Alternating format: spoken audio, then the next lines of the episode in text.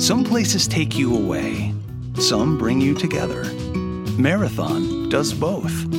Marathon is Florida's family key with something for everyone. You'll find museums and wildlife refuges, wide open beaches, miles of warm, clear water, and the historic Seven Mile Bridge. For more about Marathon and the latest safety protocols, visit flakeys.com/marathon.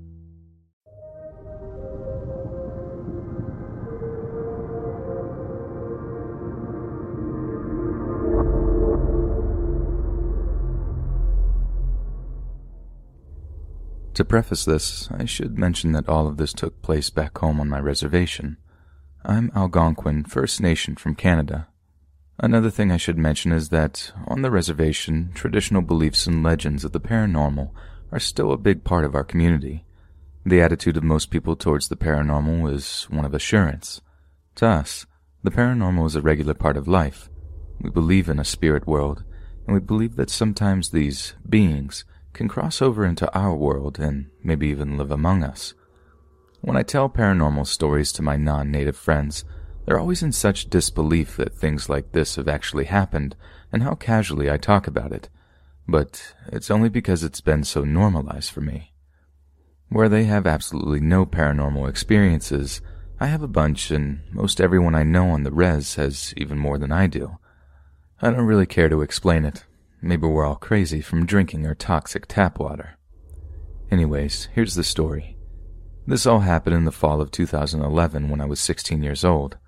I was living in a nearby city with my mom so that I could get a better education than the one I could get back home.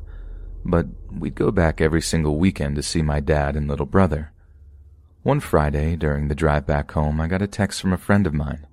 She told me about a party that was happening that night and asked me when I'd be home so that they could come pick me up. I gave her a time, and that was that. We get home, and as soon as we stepped inside the house, we see my dad and my cousin sitting at the kitchen table drinking some beers. They're both cops on the res, so usually beers with his partner on a Friday evening means that they had a particularly tough week at work. Typically, the toughest cases they have to deal with are the ones that deal with child abuse so a part of me felt sad immediately that something bad had happened. They both looked tired and drained, but they're happy to see us. We say our greetings, catch up a little, and my dad asks me if I have any plans.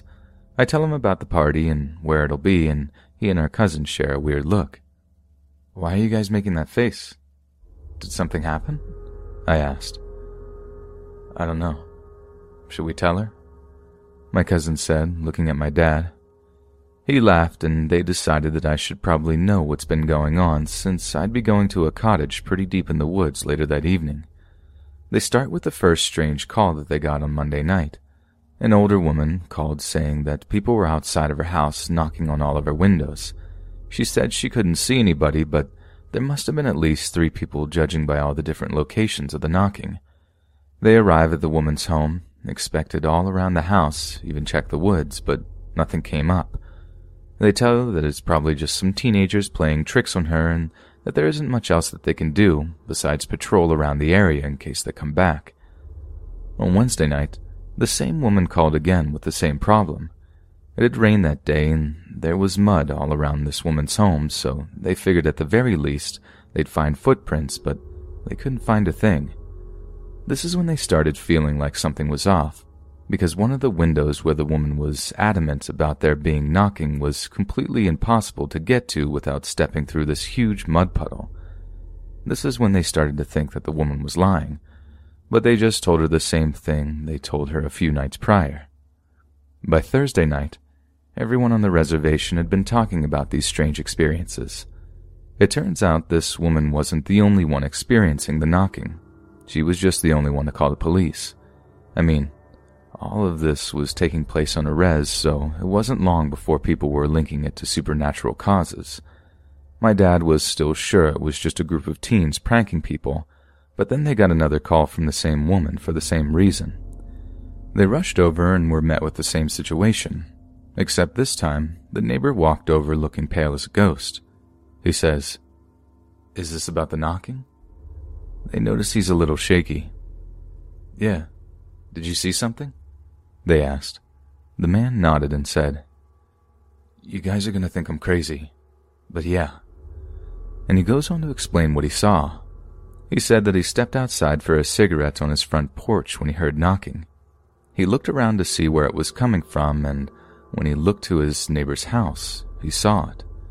There was a black figure standing outside the woman's window, the same one with the mud puddle I mentioned, looking into her home. He said it looked humanoid in stature, but completely made out of shadow. You could tell it was something solidish, but you couldn't make out any features on it. He stared at it, completely in shock, and watched the thing as it knocked a couple of times and then darted around the house, knocking on every single window. He said it moved too fast to be human. It was practically a blur. It went around the house a few times, then ran across the road into the tree line, behind one tree in particular. The man was frozen, but he couldn't look away. It then leaned out from behind the tree, staring directly at him with yellow eyes that reflected the light similar to a cat's. Then it smiled, showing its small but numerous pointed and sharp teeth. I almost crapped my pants. He had attempted to joke, but his voice was still shaky. Fast forward to Friday, stories are being exchanged all over the reservation about other sightings and experiences people were having. On top of multiple people experiencing the knocking, there was also quite a few sightings with everyone describing the creature in the same way. One woman was bringing her trash bin to the road when she thought that she had saw in her peripheral vision something standing near the trees. She walked back up the driveway and into her home, feeling like she was being watched. Right before she was about to open her door to go back inside her home, she looked back and saw two reflective yellow eyes watching her from the trees. She said it was about five feet above the ground. Another couple was driving at night and they saw a humanoid figure standing in the middle of the road. As they got closer, they slowed down and it turned around to face them. That's when they saw the reflective yellow eyes and the sharp, pointed teeth as it smiled at them. They stopped the car, too afraid to go closer to it, until they decided to just drive past it.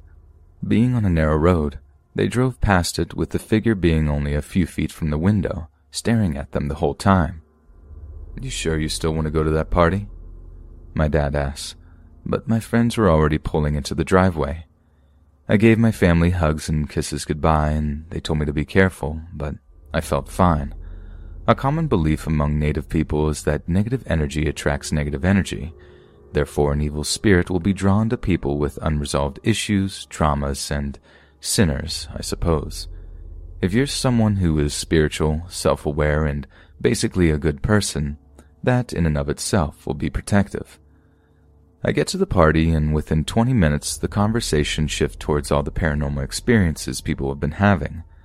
I'm really curious about what everyone has to say because they have stories that I hadn't heard yet, but my friend, us being 16 and all, couldn't hold her alcohol very well and was crying about how she wishes she was closer with her brother. I was trying to make her feel better while listening to everyone's stories. One of the people at the party was related to the neighbor of the woman who was calling the police. The experience really shook him up, and my friend was just explaining everything that he was doing later on. For one, he smudged his entire home, which is something our people do when we're looking for extra protection against paranormal entities. He also went to visit multiple elders around the community asking for advice and any information they had on similar happenings. What we do know about paranormal experiences on the res is that they don't happen as often as they used to. If you talk to one of our elders, they have endless stories and even more advice to give about how to protect yourself compared to now. One of the explanations that was given to this guy about the shadow thing was that it was evidence that someone was doing an unauthorized shaking tent ceremony. If you don't know what that is, you can look it up, but it's basically, and I'm generalizing, like a Ouija board session that takes place inside a tent of some sort. People stand around the tent while the shaman type dude goes inside and asks questions. The tent begins to shake and you can hear the voices of spirits coming through. I've never personally been to one because we haven't had a good enough reason to make one, but but typically our ancestors used shaking tent ceremonies when they were starving in the dead of winter and needed some direction on where the nearest food source was. My mom's been to one, and her story is absolutely crazy. She described multiple voices of men and women, only speaking the native tongue, and they were upset that the people were doing a shaking tent ceremony when they weren't on the verge of death. The people there had to explain that they were only doing the ceremony to prove that it was real, as we had been losing our culture as a result of residential schools. But the spirits were angry about this, saying that the bridge between the two worlds should never be open unless absolutely necessary, because you don't know who you're communicating with. It could be evil spirits, and it could be good ones. It could be ancestors, but you never know. The elders told him that this spirit crossed over into our world because of a shaking tent ceremony. Someone on that reserve had been doing them without consultation of the elders, so we started thinking about who would do that without proper guidance and without good enough reason to do so. Then two of the drunkest dudes at this point started saying stuff like, Ah, I'm not scared. That thing could show up now and it couldn't do anything. Basically egging it on. All of us were looking at each other like, why would you disrespect an evil spirit? That's exactly how you attract it to you. And that's when I decided to leave the sunroom where everyone was hanging. I went to the living room to console my drunk crying friend when I noticed that the rocking chair outside on the porch was going back and forth. I looked immediately, refusing to make direct eye contact, but I did look at it from my peripheral vision. I'm inside the cottage and I keep seeing this rocking chair going back and forth and back and forth. But another thing we're raised to do in our culture is to ignore paranormal experiences. Spirits feed on the energy that people put towards them, so if you freak out, if you get angry, if you yell at it or start crying, that's exactly what it wants and it will stick around once it gets a reaction. It thrives on energy of any kind, so while I knew something messed up was happening on the rocking chair, I wasn't about to pay it any attention. Five minutes or so goes by and I'm still seeing it move in the corner of my eye. That's when my friend screams and she runs to the other side of the sunroom. My other friend sprints to where the girl was sitting and busts through the French doors onto the balcony. All of this happens in a split second, but I immediately go to the patio and ask what's going on. The girl is crying on the couch with friends all around her. She claims that she had seen the spirit, which we later nicknamed Kokogi, Algonquin word for monster. She said she was listening to the boys talk about the spirit when she saw the boy's face as he was looking out onto the balcony behind her.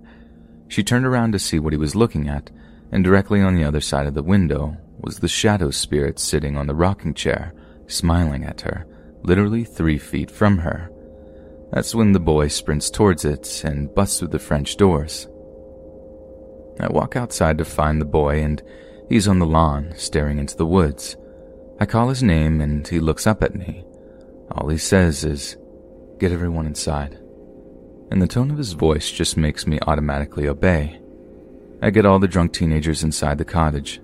This is when the phrase, Come at me, bro, was just gaining popularity, so you could imagine the drunk kids yelling that into the woods. It was terrible. I eventually get everyone inside, and the girl is now in a trance, freaking everyone out. She doesn't speak to anyone, she doesn't say anything, but I want to go home. The boy comes back inside and tells everyone to clean up and that we should leave as soon as possible. Everyone has trash bags and are cleaning away all the beer bottles and cans away. Everyone goes inside the cottage, and it's only me and the boy in the sunroom. I look to him for answers, and all he says is, It's outside. I nod and start cleaning faster. The sooner we're out of here, the sooner we're away from that thing. As we're cleaning in the sunroom, we hear knocking on the windows in multiple places. The entire sunroom is made of glass, but it's dark out, so you can't even see outside.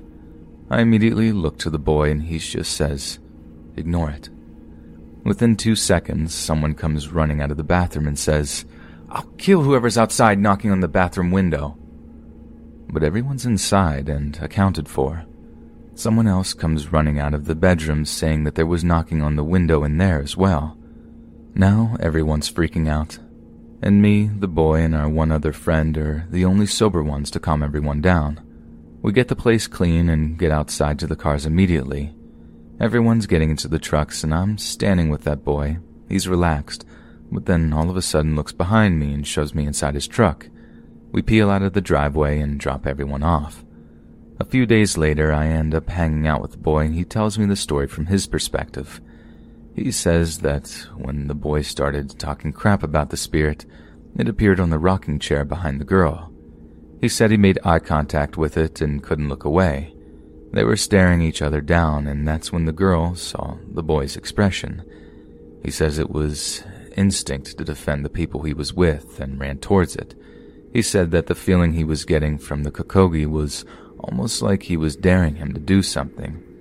He said the second he got up, the Kokogi stood and ran into the woods, disappearing from the patio in a blur. The boy ran off the porch and was looking around the lawn when he saw it standing at the tree line, looking right at him with that smile on its face. He said the whole time it felt like it was mocking him. I called the boy's name and disappeared.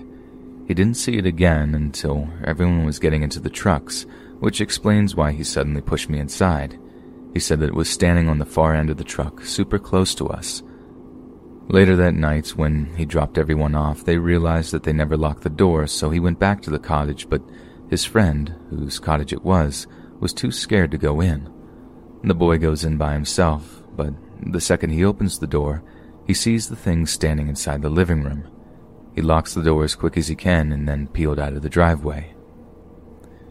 Sightings continued for a few days after that. We definitely weren't the only people on the reservation to have experiences like this, and then it stopped all of a sudden. It was the talk of the reservation. Everyone was curious about what happened to it. Would it come back? What was it? But word ended up getting around that there were sightings north of our community. White people in the town just north of us were having sightings, then other reservations were having sightings as well. It was like it was traveling north, the way the stories were going. So, it's 2018 now, and no one else on my reservation has had any sighting of this particular spirit. Hopefully, it stays that way.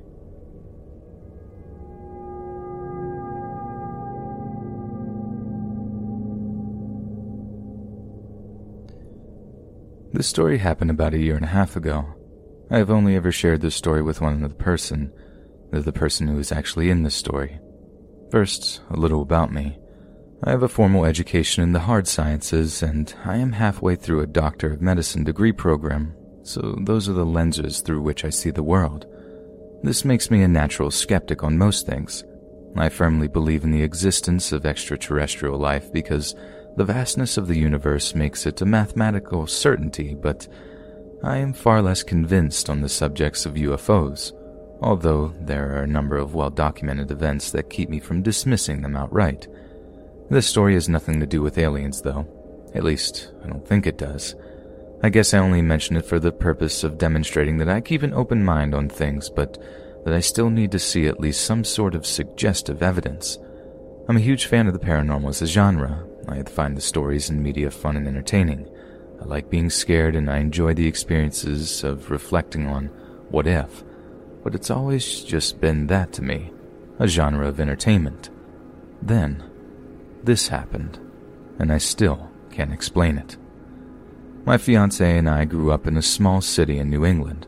Honestly, it's really only a city by definition. It's bigger than your average New England town, but it's far more suburban than your average city. The house my family has lived in since I was two is located on the outskirts of this city. I am now almost 30, and although my fiance and I live in an apartment below her mom's place, I still keep a lot of my stuff there at my old house, including my motorcycle. When you pull out of the driveway and go one way, it takes about 10 to 15 minutes to get into the city proper, but if you go the other way, it takes about 2 minutes to hit farmland. Heading towards the farms, you end up on a road called Pine Hill Road. On this road is a very old cemetery with gravestones that date as far back as the 1700s. The cemetery encompasses a square plot of land bordered on three sides by trees and by Pine Hill Road on the fourth. The official name of this cemetery is Pine Hill Cemetery, but everybody in the area calls it by its other name, Blood Cemetery. It is allegedly one of the most haunted cemeteries in New England. The name derives from the Blood family burial plot located more or less in the center of the grounds, and is where most of the alleged activity arises from. Tangibly, the blood headstone is engraved with the image of a hand, and it is said that during the day this hand points upwards towards the heavens, while at night it points down towards the ground. It is also said that the ghost of Abel Blood roams the grounds. It is illegal to enter a cemetery at night here, and the police do patrol this area because of how frequent people try to go in at night to see for themselves. I personally have never actually been inside the grounds, day or night, not even during the experience I'm about to describe. By the way, I have used the real name of the place. Feel free to Google this cemetery all you want. That way you know I'm talking about a real place with real stories attached to it. What I'm about to describe is no creepy pasta. This really happened to me. I've driven past this cemetery a million times before, day and night, and not once have I ever seen or experienced anything out of the ordinary. That is, not until one night last fall. It must have been around late August or early September 2017 when summer was on its way out and fall was just starting to let everyone know it was on its way. It was late and dark one night when my fiance and I were out for a ride on my motorcycle. We love riding around this area because there is a little traffic the roads are just windy enough to make it fun, and the farms are beautiful. We were riding up Pine Hill Road and were just beginning to pass Blood on the left as we've done so many times before. Going about 30 miles per hour, it must only take 3 to 5 seconds to pass the whole property. But this time, something very strange happened to me. Time appeared to slow down when something red reflected across the visor of my helmet. I turned my head to the left and this is what I saw. Up in a tree just along the left border of the cemetery, there was a floating orb of the brightest red I've ever seen, so bright that its center was white. Orb isn't really the right way to describe it, though, because it wasn't just a sphere of red light. It looked like it was oozing and dripping like it was made of plasma. The best way I can describe it is that it looked like the tip of a signal flare when it's held off the ground. It was that bright, and it was oozing like the tip of a flare, but it was not shooting out from anywhere like a flare does, where a flare has a sort of elongated shape from the spark shooting out of the end. This was circular, and unlike a flare, there was no visible physical object from which this drippy, burning orb emanated from. It just was. It was bright, and it was oozing, and it was dripping, and it was floating up in a tree. I really can't underscore enough just how bright this thing was, to me. Then I noticed the rest. Moving around this red orb was a set of hands. I didn't notice them at first because of how bright the orb was and how dark the world was, but as my eyes began to focus somewhat, I realized that there was something else in the tree with the orb, and it looked like it was actually conjuring the orb. The thing was humanoid looking, but it didn't look human at all. It looked like a scrawny and lanky E.T. phone home sort of thing with nubby joints, fingers and features, but with scrawny limbs. Its face was long, narrow at the top and bottom, but wide in the middle. It was bumpy. It was a face unlike any human face I've ever seen before, and I've seen a lot of deformed faces. Lepromatous faces, apoplastic faces, coarse faces, faces without calvaria. Hell, I've seen real cyclopses.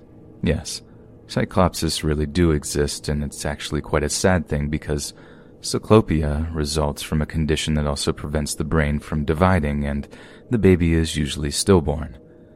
This thing's face looked like it was from hell. Its skin looked dark brown, and it appeared to be wearing some sort of baggy looking cloak.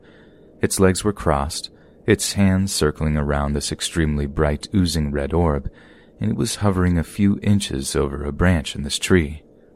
Passing the cemetery on my motorcycle that night felt like the longest three to five seconds of my life. As we came to the other end of the cemetery, time appeared to resume itself as normal. I looked back over my shoulder and it was gone. I looked back again, still gone. Twice more I looked back, twice more it was nowhere to be seen. I immediately pulled over and my fiance asked me what was wrong because she knows I never pull my bike over to the side of the road unless something is up and I have to. Especially when it's dark, and especially not on these windy roads where people tend to drive like crazy people. I can't blame them, these roads are fun. Did you see that back there? I asked her. See what? She asked. That red light we passed back at the cemetery just now. Red light? She asked, a little confused. Turns out she hadn't seen a thing. Nothing. I explained to her what I had just seen or experienced, or whatever it was that happened. She believed me, noting how I looked visibly disturbed by something, but whatever that was, she hadn't seen any of it. It was dark and we were moving, so normally I wouldn't have been so surprised by her not seeing something like a figure up in a tree we'd passed, but that orb of light, it was just so bright. There were no cars around, no houses from which a porch light could have been peering through these particular trees. There were no lights in the sky, no planes or helicopters around, and no explanation as to why only I saw this. I've never been diagnosed with mental illness, I don't have a substance abuse problem, and I certainly wouldn't have myself and the mother of my future children together on a bloody motorcycle if I was inebriated. I've never had a seizure or been told that I've had a seizure. I've never had hallucinations, and I've never experienced anything like this before or anything like it again since. I've driven past blood numerous times since then, too, and every time, it's just been its normal, old, sleepy self.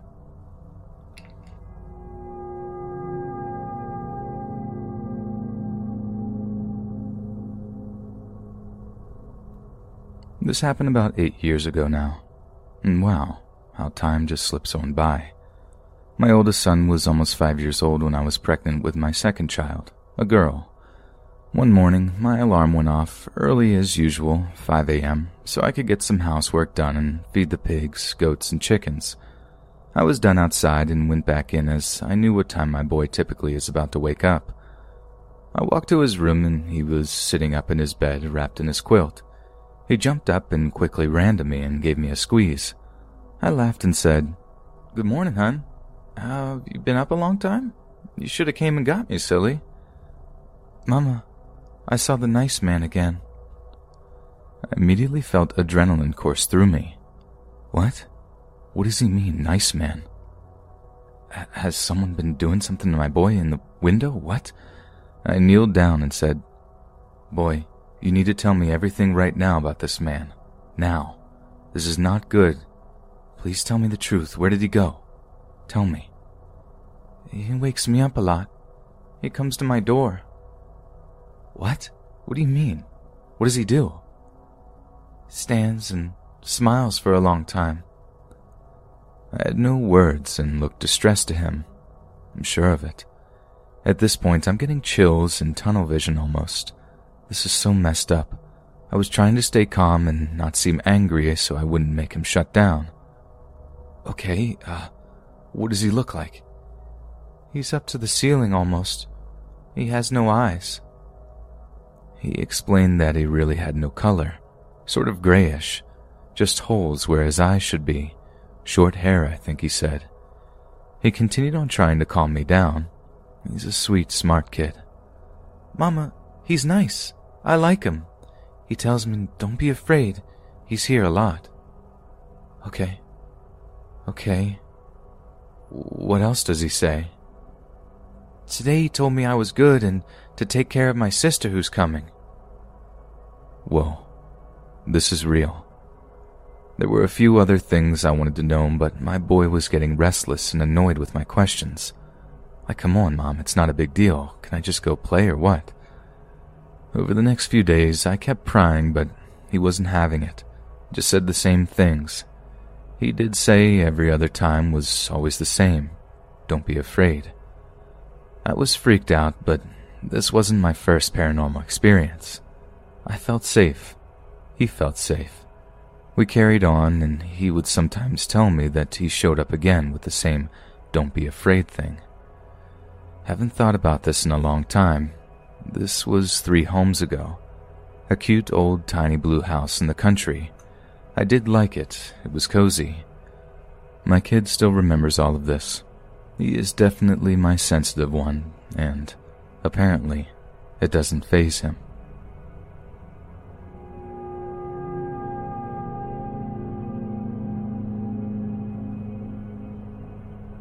The following was told me by a stripper named Cameron about eight years ago. I didn't pay her to tell me this story. When she told me this story, she gets massive goosebumps and starts to quake and shiver, so I tend to believe that the story really happened to her. Hold on to your hats. Cameron lived in an apartment complex in Portland, Oregon, at the end of a long cul de sac, where the street ends in a small circle. On the left side of this street were homes, and the right side of the street was a huge vacant lot, upon which once stood a barn and a home. It used to be a farm back in the days that Portland, Oregon, like most places in the U.S., were mostly farms. People lived off the land, had their own cows, chickens, pigs, potatoes, etc. Back in the day, most people were farmers and supported themselves around that area. She used to drive down this road with the vacant lot to her right and she would drive down to the left around a sharp curve and down another one fourth block to the circle, and next to the circle was her apartment complex. She worked as a stripper maybe five nights a week, sometimes six. She was saving up for college, paying her bills. Stripping pays more than McDonald's, apparently. One night, about 3 a.m., Cameron was driving home by the vacant lot where the old house and barn once stood. She looked in a rearview mirror and noticed a man, about 30 ish, with long, unkempt brown hair and a beard, wearing overalls, like farm overalls, running behind her car about three car lengths.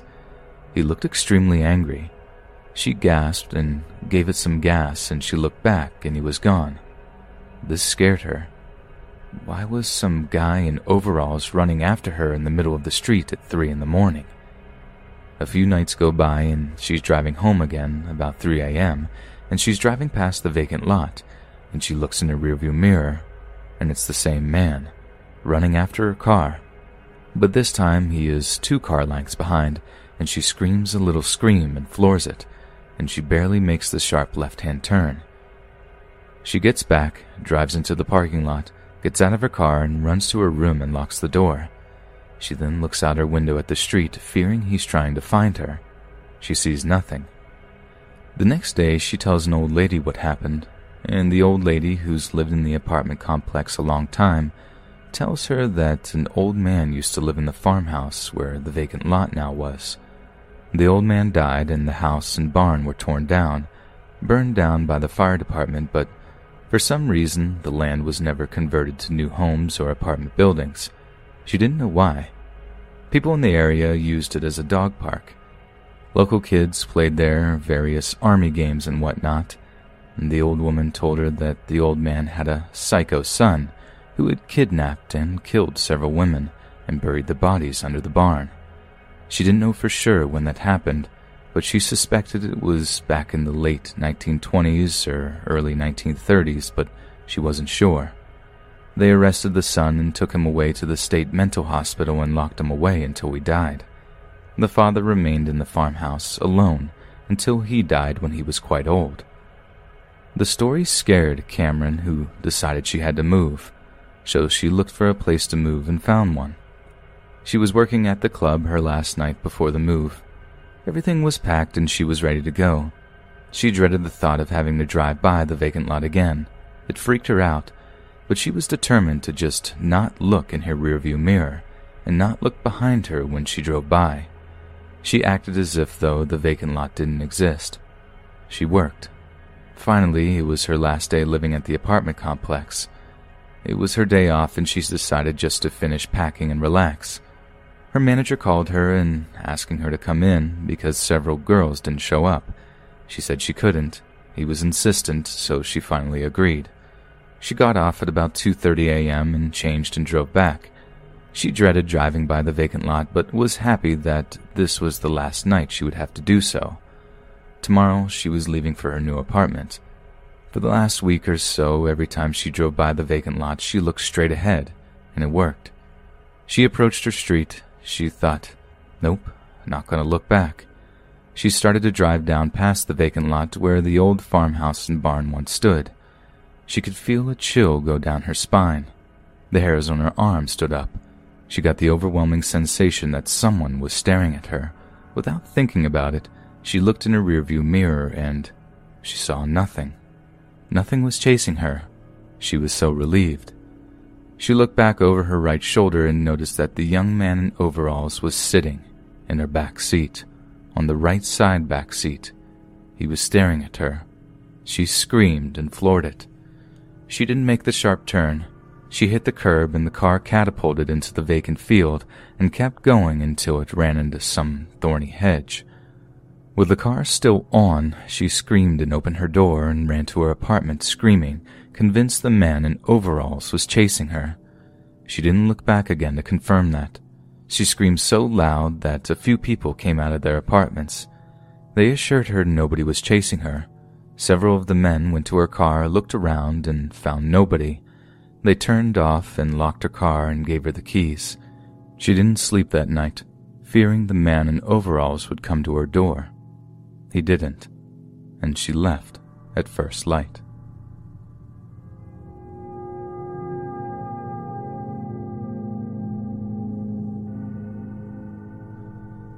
I'm a big outdoorsman from Pittsburgh, Pennsylvania. So, of course, when I decided to go to college, I had to keep in mind that having some decent woods nearby was a must. Upon checking a couple of places out, I decided on going to Edinboro University of Pennsylvania, or just the borough. The biggest plus about going to that university is that my Uncle Fred lived up there and was a well known name in the community.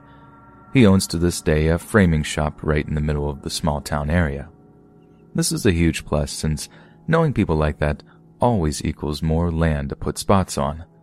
That's all I really needed to pick the college I would be going to.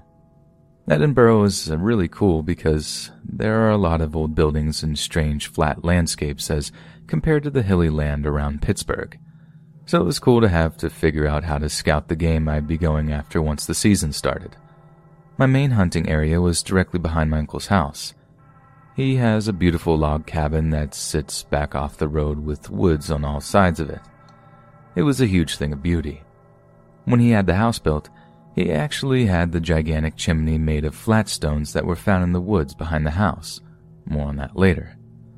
As I was scouting the area for the first time, I came up on a few different circles of boulders in the middle of the woods. They were definitely very old. The boulders were quite big, much too big to just be moved there for some reason like a group of guys camping out. They must have taken ten men to move them, and only if they had some kind of pulley system or something of the sort. There were also smaller rocks, and when I say smaller, I'm talking like somewhere around 300 pounds or more, making inner circles inside of the larger boulders. Pretty crazy. I found a total of seven of these stands throughout the property. Some of the rocks that were now part of the chimney they simply had to be with the amount of rocks he used on it. Oh, also these rock circles also made a much larger circle around the woods. After a few more days of scouting with my buddy Brandon, we were sure we had our spots picked out for the first day of archery. We couldn't wait to get out there. Perfect day, too. It was great. The thing about Edinboro, PA is that it gets more snow per year than most of Alaska due to the lake effect snow coming across Lake Erie. What happens is before the lake freezes completely over, the water, which is warmer than the air, pushes the clouds very high up into the atmosphere, too high for them to actually snow due to the low temperature all the way up there. The clouds then come inland to fall back in toward Earth. It takes them about 20 miles to do this. Edinboro is about 20 miles from the lake. You see what I'm saying. Anyway, on the first day of archery, which is the first week of October in Pennsylvania, there was a thin layer of snow. This is perfect for archery because you can see the deer in the woods much more easily and you can also see if any animals left any tracks. If they did, they were fresh since the snow didn't happen too long before that. In our trees for about two hours or so, neither of us had seen anything yet. I had just gotten off the radio with Brandon, whom was on the other side of the property, when I had seen some movement over to my right in the pine thicket. I then seen a branch move a little bit and seen four deer legs under. I readied my bow and my stance so as to make a good clean shot at the deer. Around 15 feet up in a tree, I did this very carefully. About a minute later, as I was looking for any movement, I lost the four legs inside the thicket. This was expected due to the fact that where the deer would have been is a common feeding area for them, so I waited. Maybe another minute later, I caught movement again It looked as if though the deer would break through the thicket into more open woods, the moment I've been waiting for. As I brought the bow up into a full draw stance, I was stunned by what I was seeing. Where the deer should have been, there was a man. A strange looking man at that. This absolutely should not have been. There was a man anywhere near where that deer had been, the deer would have been long gone, spooked back into the thicket. I put my bow back down onto the hook I had screwed into the tree and lifted my binoculars to my eyes. At only around 35 yards away, I could now see great detail of his physical appearance. He was rather rotund, with his belly leading the way, a white long sleeved shirt on the ruffles down the middle of it, just like the pirate shirt in that one episode of Seinfeld, if any of you so indulge. It was tucked into thick, canvas brown pants, with pants being tucked into white socks directly below his knees. Further down, where his shoes should be, was absolutely nothing. He had no feet whatsoever. No calves, no shins, no shoes. With my eyes wide open, I mouthed to myself, What? Instead of walking, he seemed to float through the woods, going from right to left. This is when I started noticing other extremely strange things about him. I looked through the binoculars at his head. It was cocked back with his chin resting down on his lower neck, his very large, red, bulbous nose up in the air a bit in a sort of snobby overall look. The hair, though. The hair. It was covered by a wig that judges in England wear. A white wig with three curls on the side of it where his ears would have been. I noticed that he didn't just seem to float through the woods. He was floating through the woods. His arms stayed stuck at his sides, moving as he traveled. He also never looked down. The way his head was cocked, he could have only been looking upward. This is not how any person or animal walks in the woods, constantly looking down and around for obstacles that you may trip over. All of this happened within a time period of maybe 20 seconds or so. He came out of the thicket behind a medium sized oak tree, and when he hit the next oak, he never came out from behind it. I watched in absolute astonishment for another five minutes waiting for him to break his cover so I could see him again. This never happened. I told Brandon what had just happened and was immediately made fun of. I expected that was what would be coming through the radio after I got done talking. He was saying I should have taken a picture of the only deer human minotaur remaining in the world. I told him he won't be laughing when the deer tar came over to his tree stand and smacked him right out of it. Even though it was the middle of the hunt, I had to get down to see what had just happened. I knew where he would have walked. Not only would I see footprints in the snow, but it would have also been very easy to see even better tracks due to the fact that the area where he was was full of muddy ground. A freaking hummingbird would have left tracks in this muddy mess.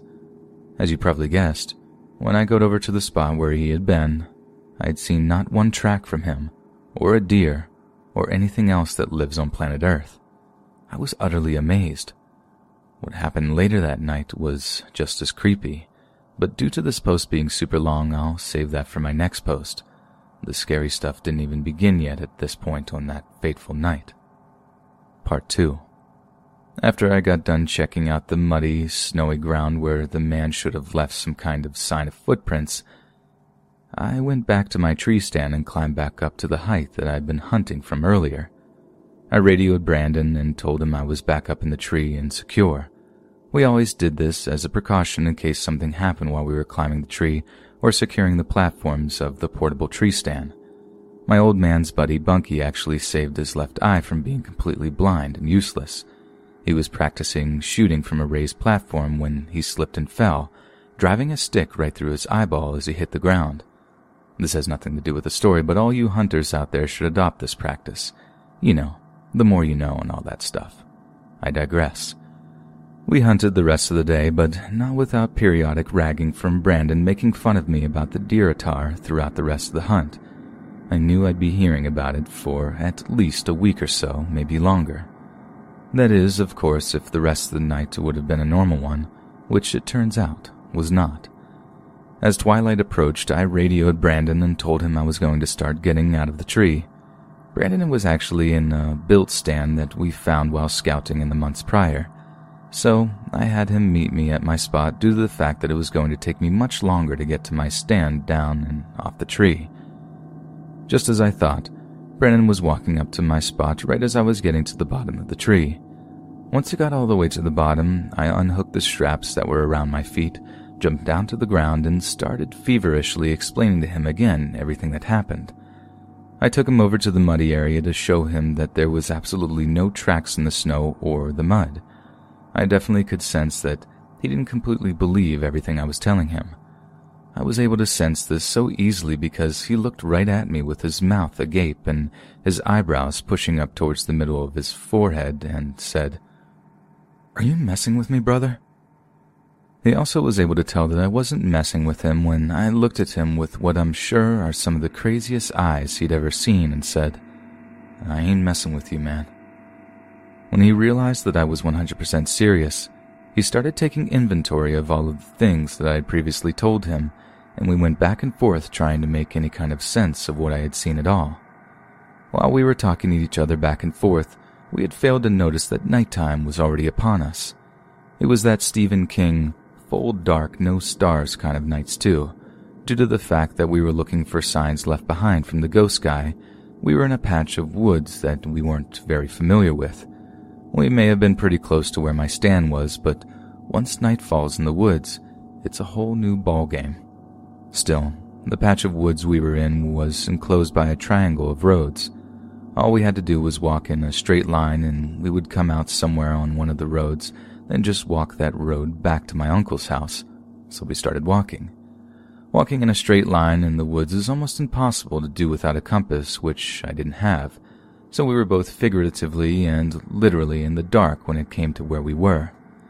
A couple of minutes into the walk, we heard a loud scream, as if someone was being murdered.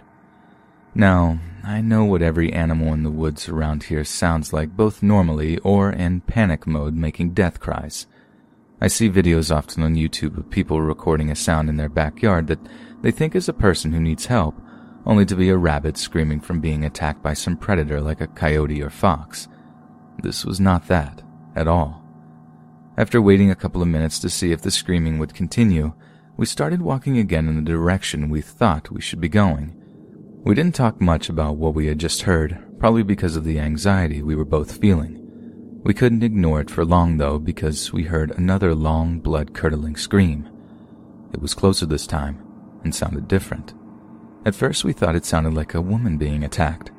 This new scream sounded threatening. Ironically, we felt like we were the ones being stalked and hunted at this point, and still, we pushed forward. After walking about another hundred yards, we came across something very strange.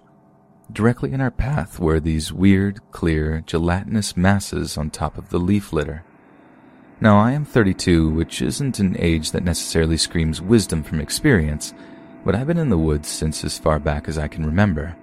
My old man taught me everything there is to know about the wilderness around us, so take it from me, these clear globs should not have been there. The only thing I could think of that could even slightly look like it was tree sap. This was absolutely not sap.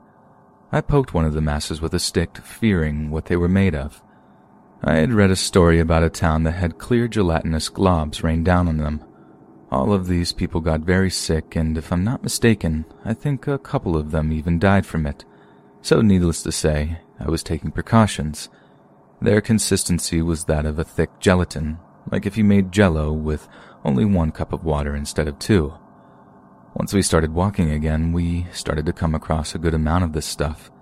It wasn't all over the woods, instead, it was directly in front of us as we walked, almost like someone or something knew which route we could try to take and marked it with these globs. Another scream. This time even closer and with a little something added in. This time, not too far off away from us, we heard leaves rustling and a couple of twigs snapped. Something was definitely there. It could have been a deer, but this was unlikely. Whatever it was wasn't spooked at all. Not from us or the threatening scream. It's easy to tell when you've spooked an animal and they start running. On top of that, most of the leaves were still very moist, therefore not making as much noise as they normally would. This sent our anxiety level through the roof. At that point, the only thing that was on our mind was getting out of there. We were no longer curious about floating men, screams, or alien jelly.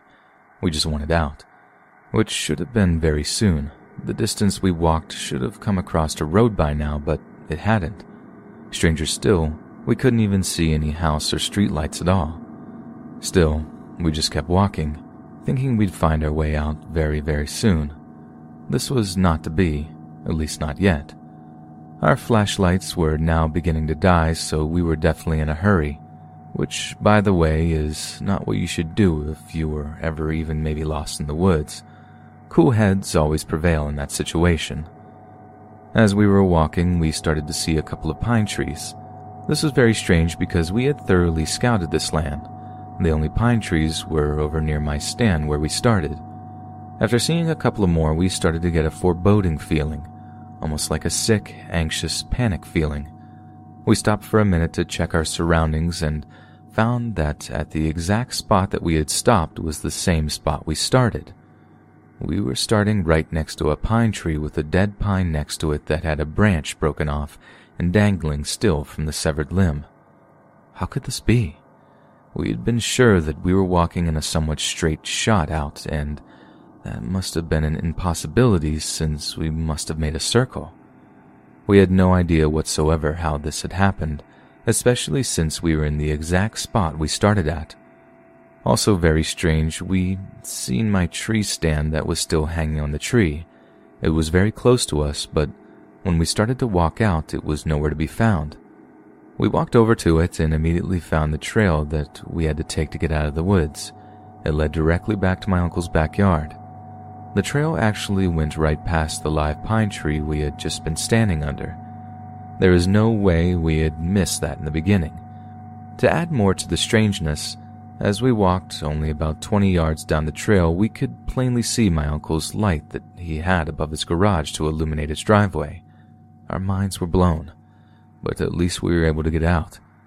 On the last hundred yards on the trail, we found more clear gelatin globs directly down the middle of the pass. This was definitely crazy because they absolutely were not there when we walked in. We had been on that trail when we entered the woods. We would have seen them for sure. We heard no more screams after the time we heard the rustling of leaves and the twigs break, but we had a strong feeling of being watched when we were still in the woods, and an even stronger version of that same feeling as we stepped into my uncle's backyard. This is at the top of my list of scary experiences in the woods.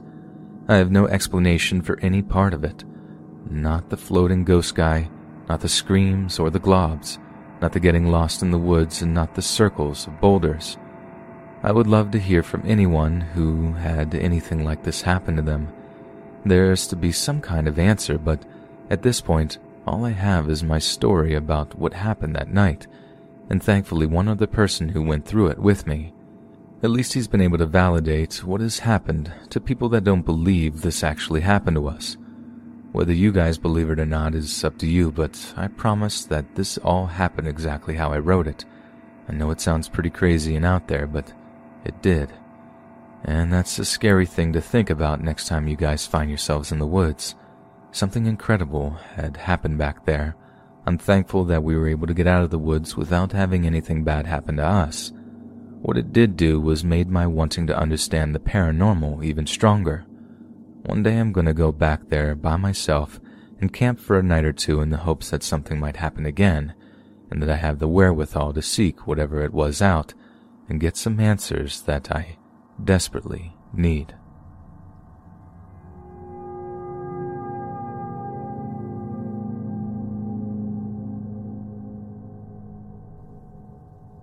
Back in 2010 in Abbotsford, British Columbia, Canada, my friend lived in a part of town that has a lot of forest area and his backyard was a good couple of acres of forest with houses surrounded in the distance.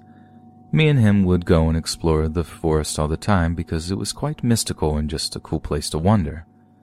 This one night, me and my friend went outside in his backyard, a couple of acre forest at probably close to 1 a.m., to go explore and there's a steep cliff when you first walk in. When we were standing at the cliff before the pathway leading down to the rest of the forest, I could see a tall, white, illuminated figure, and it was in between two trees, kind of moving around between the trees. I asked my friend if he saw it, and he said yes, he could as well. And then we stood silent in fear, and I could feel impending doom, and I had shivers going throughout my body. The best way I can describe it is the feeling you get when someone dies or you are about to die, the feeling of dread inside your chest like you are hopeless. I remember this feeling from personal experience of almost dying and from close people and pets dying in my life. We left very quick because we had no clue what it was and it scared us. I remember my friend yelling something at it and it was just silent and still, slightly moving between the trees. The figure was pure white and solid, seemed to be at least six to seven feet tall from where we were standing, which was about 30 to 40 feet away from us, so it could have been even bigger than it appeared to us at the distance. I am positive it was not a living creature or human being, and it was not a trick of the mind or light. There was no light nor moon shining in the forest because it was pitch black and filled with pine trees, and there were no houses close enough to give off any light whatsoever or give off a shine. It had no physical features at all except for very long arms. It kind of looked how an ape would have with its arms, but they were incredibly long. It was pitch black in the forest, but the whole figure was sort of blurry, giving off a white light, like if you were looking at something out of focus. It wasn't illuminated to the point where it was giving off a bright light. It was more like a really condensed figure of white smoke, but you could see it in the pitch black. It didn't have much movement at all, and there was no sound at all. It seemed like it was kind of just pacing right to left or doing something weird between the trees. It was kind of odd because the figure didn't catch my attention right away. My eyes just kind of adjusted to the dark when I noticed the figure and focused in on it in the distance, and I couldn't believe and wasn't sure what I was looking at. I also find it strange that I didn't even have to point out to my friend where the figure was. He automatically saw it at the same time that I saw it, like it wanted to be seen. It could have quite possibly have been a warning, and that is why me and my friend left right away without hesitation. It is now eight years later and the experience still scares me. He has no neighbors that are close to the location because, as I said, his forest is a couple of acres, there is no way it could have been a neighbor in the forest. To this day, the feeling I got when I saw that still gives me shivers, something so powerful that it emits a powerful vibe of fear and death. The fact that we went out to his forest at that time really late at night and happened to see that freaks me out as well because it clearly meant to be seen by us. If we went out any later or any sooner, we might not have seen whatever it was that manifested in this forest at that moment in time. I am not sure of the history of Matsqui Island, but it directly lines up with this location. I think there is possibly a ley line underneath this location connecting to Matsqui. If there were Native American burial grounds there and a ley line connecting both locations, then that would explain the paranormal activity. There was also a small flowing river and streams close by in the forest where we saw the entity. I find this very interesting because I heard water acts as a conductor for paranormal activity.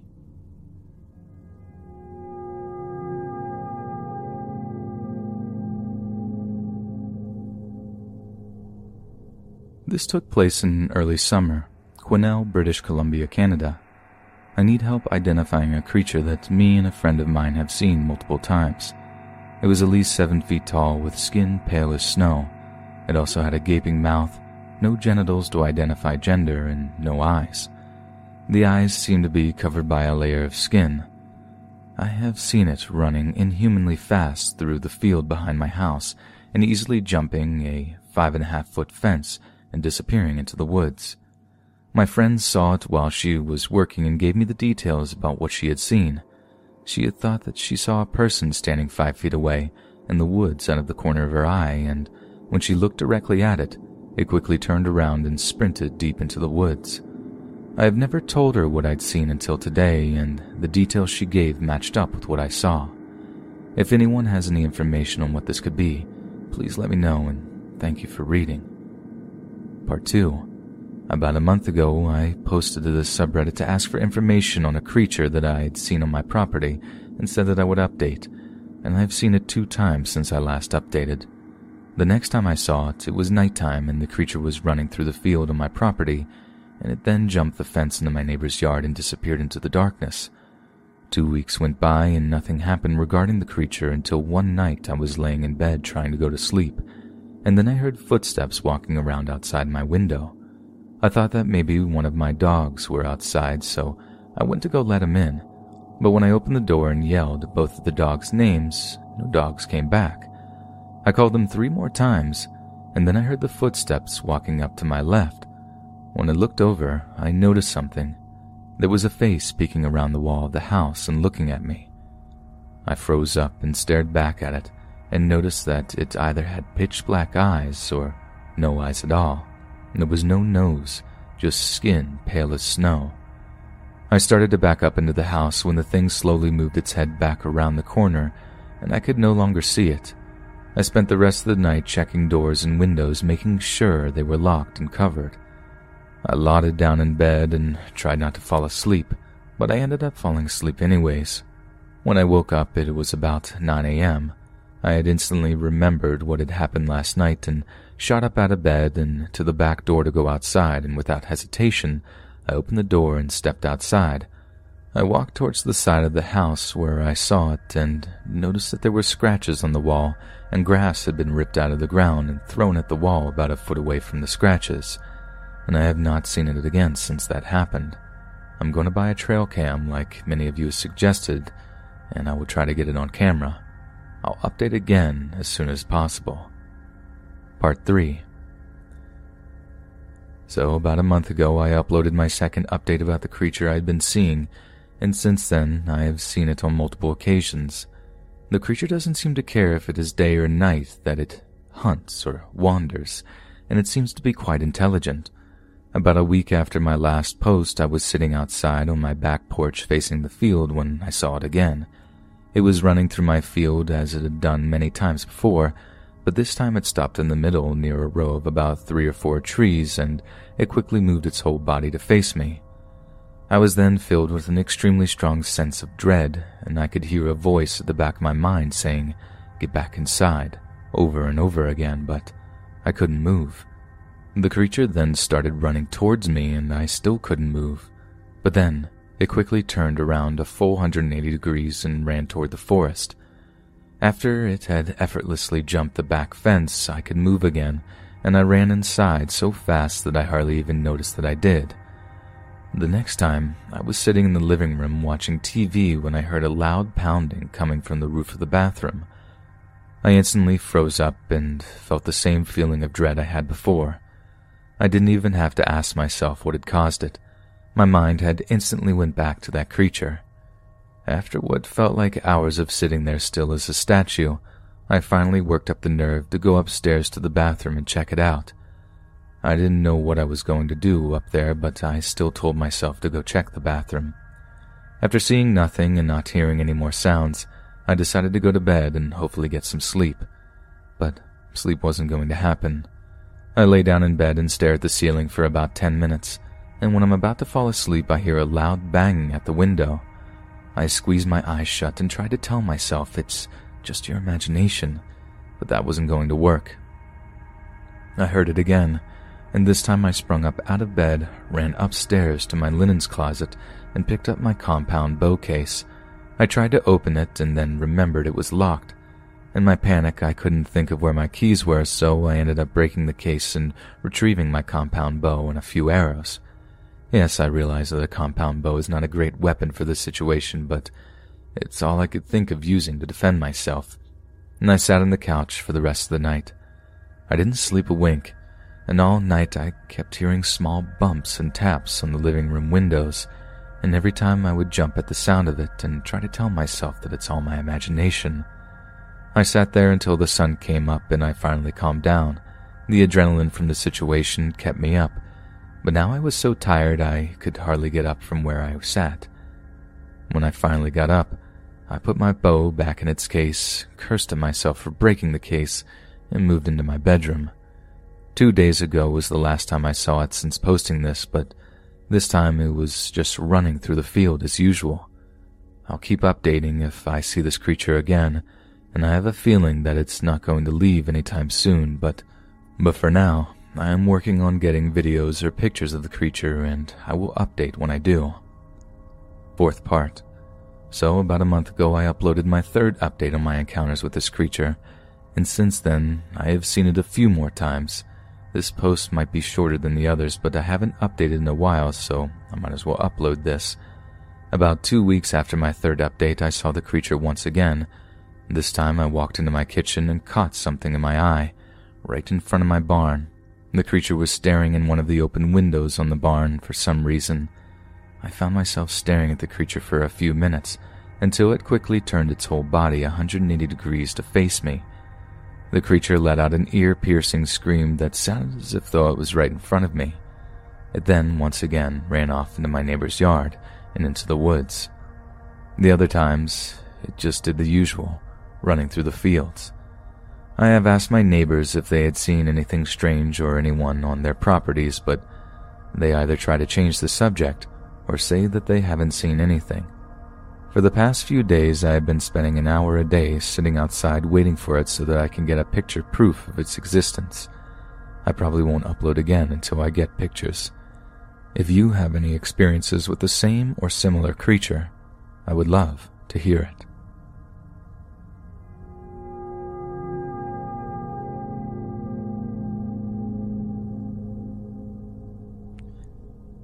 This happened to me about six to seven years ago late at night. I talked with my friend on Skype while my family has slept. I told my friend I have to go to the toilet and I'll be back soon. I'm the kind of guy who turns on the lights where he goes. I tell this to make it clear that what I saw was not just a silhouette. I turned on the lights in the hallway, in the kitchen, in the corridor, and I went to the toilet. After I was done, I went out from the toilet into the corridor to wash my hands, so I turned to the bathroom but from the corner of my eye I noticed something unusual in the kitchen. I turned my head in that direction and I saw that someone was sitting at the kitchen table and staring right at me. I stopped, and my heart started to beat very hard and fast. It was a man in a black suit. He looked like a 40 year old man. His eyes, especially his iris, was dark, maybe dark brown, but I knew he was staring at me. For a moment, I wondered what I was going to ask him. Who are you? But no sound came out from my throat.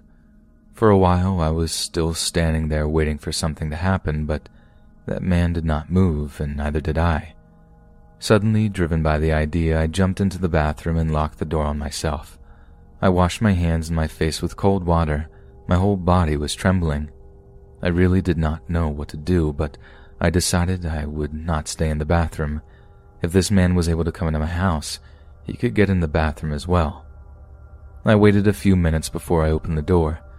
This was the hardest part because there was nothing in the bathroom with whom I could protect myself with. I was trying to yell at the other members of my family to wake them up and help me. I opened the door a bit and quickly looked out into the corridor. Nothing. I opened the door wider and looked into the kitchen too. Nothing. I was afraid, but I came out from the bathroom and decided to look around the house checking every possible place where the man could hide after that. I checked the storage room, the toilet, the kitchen. I found nothing. Then I checked the front door, all the windows. Everything was closed, so there was no way to get in. I did not even see the traces of someone who would have broken into our house. From my point of view, the whole event took no more than ten minutes. I went back to my room and on Skype I told my friend what just happened to me. He told me to check the clock how long it took. I was away for more than an hour.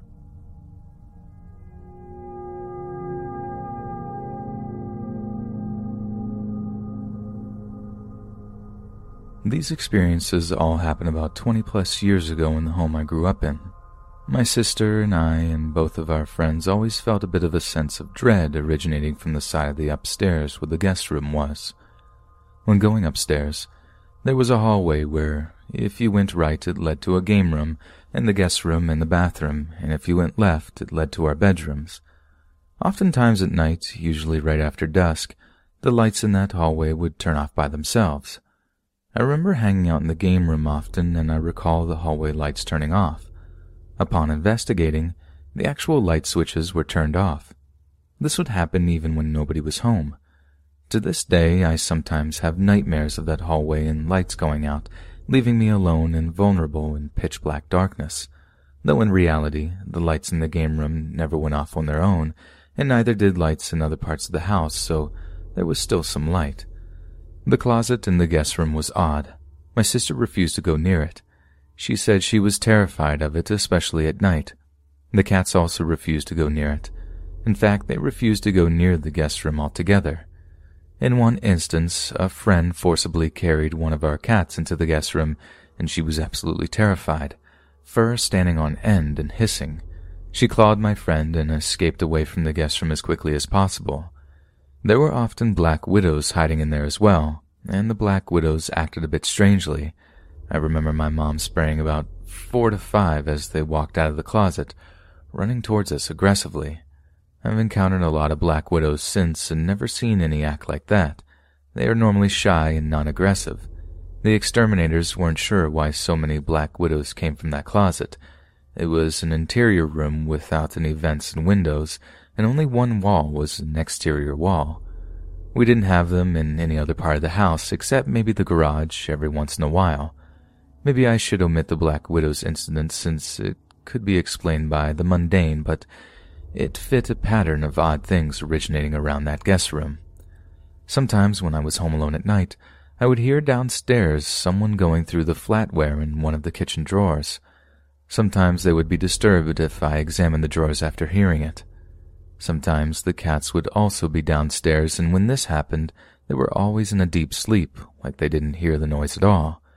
It happened so often that I eventually just ignored it, and only after moving out did I think on how strange it was.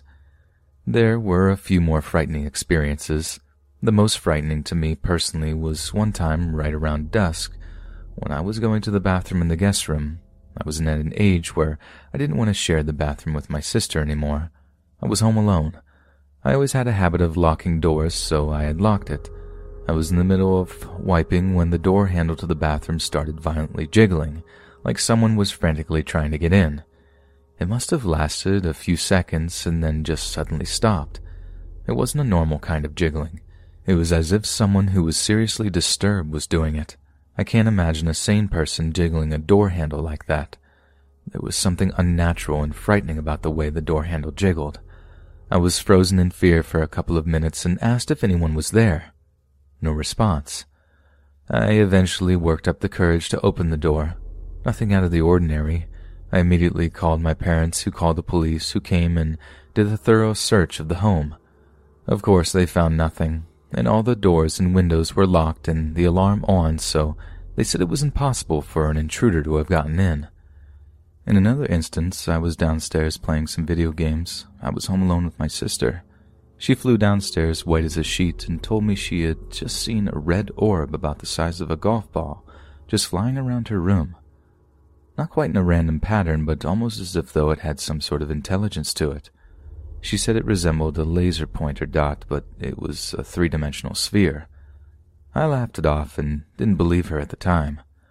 My sister reported many instances of her being home alone and her door handle opening on its own, and the door to her room being open.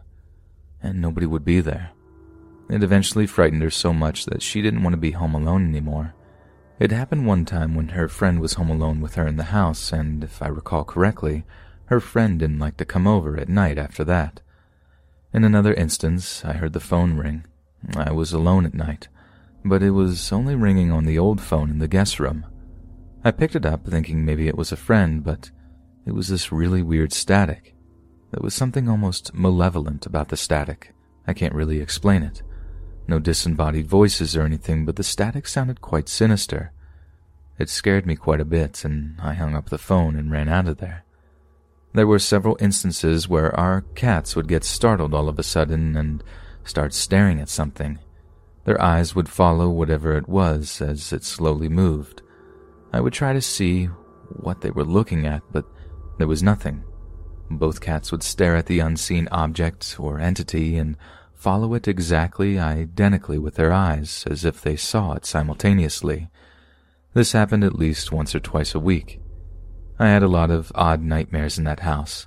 So did my sister. This post is getting too long, so I won't go into it. There were also some other odd and frightening experiences, but I think those could be chalked up to more mundane explanations, such as a time where I swear I heard someone whispering in my room in the middle of the night, but it's possible it was the fan rustling something and my imagination distorted the experience. Another experience I could share, but I was so young that I'm unsure if it actually happened or if it was a nightmare. I recall it as it was a true memory, though. It was in the middle of a bad storm in the afternoon. My mom was taking a nap.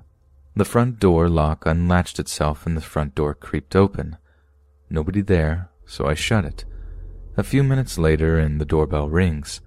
I looked out the peephole, and it looks like three to four figures that had hoods on and no faces, or at least in the shadow where I couldn't see, like the Grim Reaper. No scythes, though. They just stood there completely still, they had a menacing presence. I screamed, and my mom came and looked out, and nothing was there. Again, not sure if I dreamed this or if it was an actual memory. I do know something like that must have happened because I distinctly remember the neighborhood watch increasing its patrol of our street after my mom told them some creepy people came to our door. More than likely, this was nothing paranormal and just my young, overactive imagination and the decay of young childhood memories over the decades. I must have been six or seven at the time. Those other experiences happened when I was well into my early teenage years, so I clearly recall them. The house was a new construction home, built in what was years before just an empty field, so I'm not sure how anything paranormal would have originated. Does anyone have any ideas? As soon as we moved out of that house, there were zero paranormal experiences. I stopped having nightmares except for once in a while, and when I did, it was of the old house. The cats also seemed more relaxed, and I never saw them staring at something unseen in the new house. I always try to rule out mundane and only will consider if something is paranormal if it fits a certain pattern of unexplained phenomenon. These experiences were reported by multiple people, and our cats also reacted strangely. I have never experienced anything paranormal since moving out of this house. Some experiences since moving out were possibly paranormal, but more than likely had a mundane explanation and were isolated incidences that didn't fit within a pattern of unexplained phenomena. My parents said that they never experienced anything paranormal in that house. I'm at a loss to explain how or why any of this happened. Sometimes I wonder if I should stop by my old house and talk to the current occupants to see if they experienced anything odd. But of course, I have no idea how to go about this without seeming like an insane person and possibly having the cops called on me.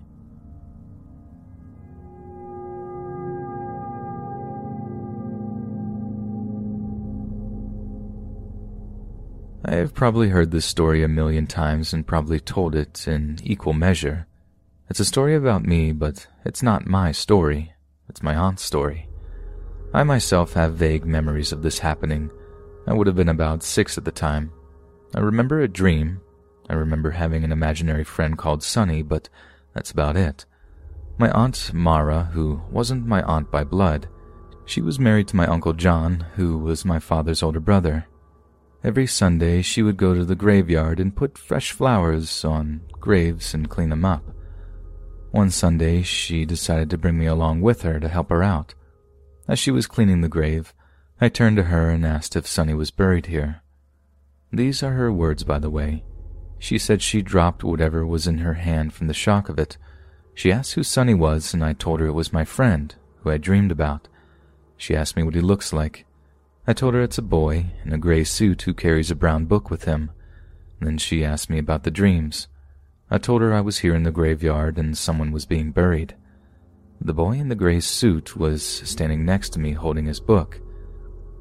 I said I turned and asked him who was getting buried. He turned to me and said that he was being buried and that his name was Sonny. Then I woke up. It turns out that Sonny was my grandfather's older brother, who had died when he was 12 in a swimming accident when they were on holiday in a place called Kilkee. Kilkee is a seaside town in Ireland. Beautiful place. Now, the thing about it was Sonny was never talked about. Nobody would have ever met him because my grandfather was still very young himself when it happened.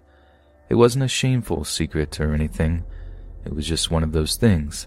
Obviously, he would have been mentioned, but long before I was ever born.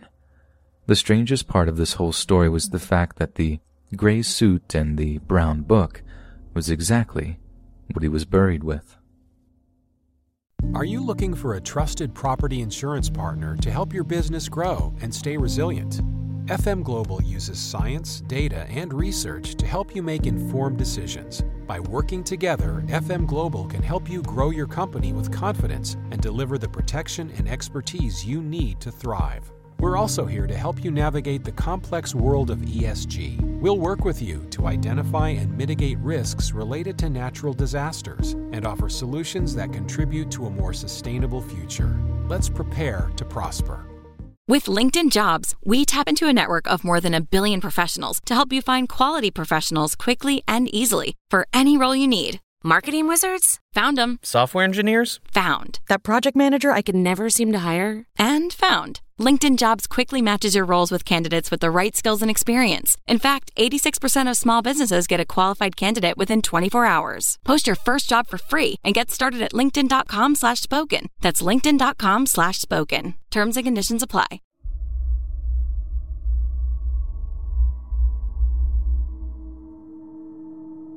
My name is Evan.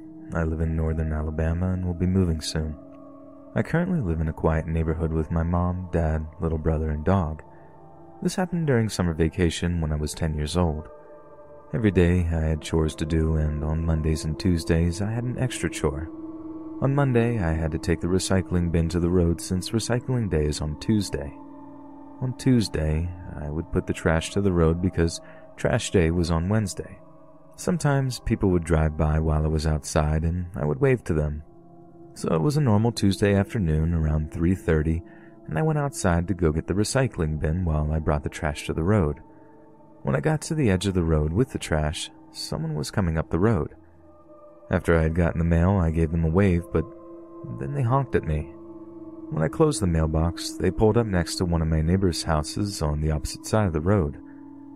I barely remember what the truck looked like, but I think it was either an old rusty dark red, dark blue, or black 1989 Dodge Ram heavy duty pickup truck. A man stepped out of the truck and made eye contact with me. He was African American and had dreadlocks for his hair, and he looked like he was in his mid 20s or late 30s. When we made eye contact, he smiled and waved me over. Come here, he said. My heart skipped a beat when I heard him say this. Thankfully, my 10 year old self knew that this was trouble. I began walking towards my house and he called out to me again. I don't entirely remember what he said, but I remember it being something along the lines of, Don't tell your mom. I had already gotten inside by the time he finished that sentence. I immediately ran into the kitchen where my mom was washing dishes. When I told her, she was shocked by this and immediately told my dad, who had just woken up from a nap. My dad confronted the guy, and after a few minutes, he came back inside. Apparently, my dad told me that the man wanted to give me something. After a few more minutes, I saw the truck drive away, and I've never seen that truck or that man again. Now, I probably know what you're thinking. How is this scary? Well, let me ask you this. Why would a grown man driving an old rusty looking pickup truck tell a 10 year old kid to come over to him? Think about that for a second. Would you think that's normal? Would you think it's normal for a grown man to say that he wanted to give something to a 10 year old kid? I wouldn't. And as it turns out, after turning on the morning news the next day, guess which face I see as a police sketch art plastered across our television? The guy from last night. Apparently, only two neighborhoods over, the same situation occurred to a girl named Natalie from a grade below me. She was out in her front yard playing and had followed his command to come closer to his vehicle. As she got within arm's reach, he quickly opened his door, attempting to reach and grab her. The girl hurtled back, and the man retreated to his vehicle and drove off upon her 80 pound pit bull, recognizing the danger and jumping to action. Thankfully, no one was hurt, but this incident gave me a pretty direct clue to what intentions this man had for me.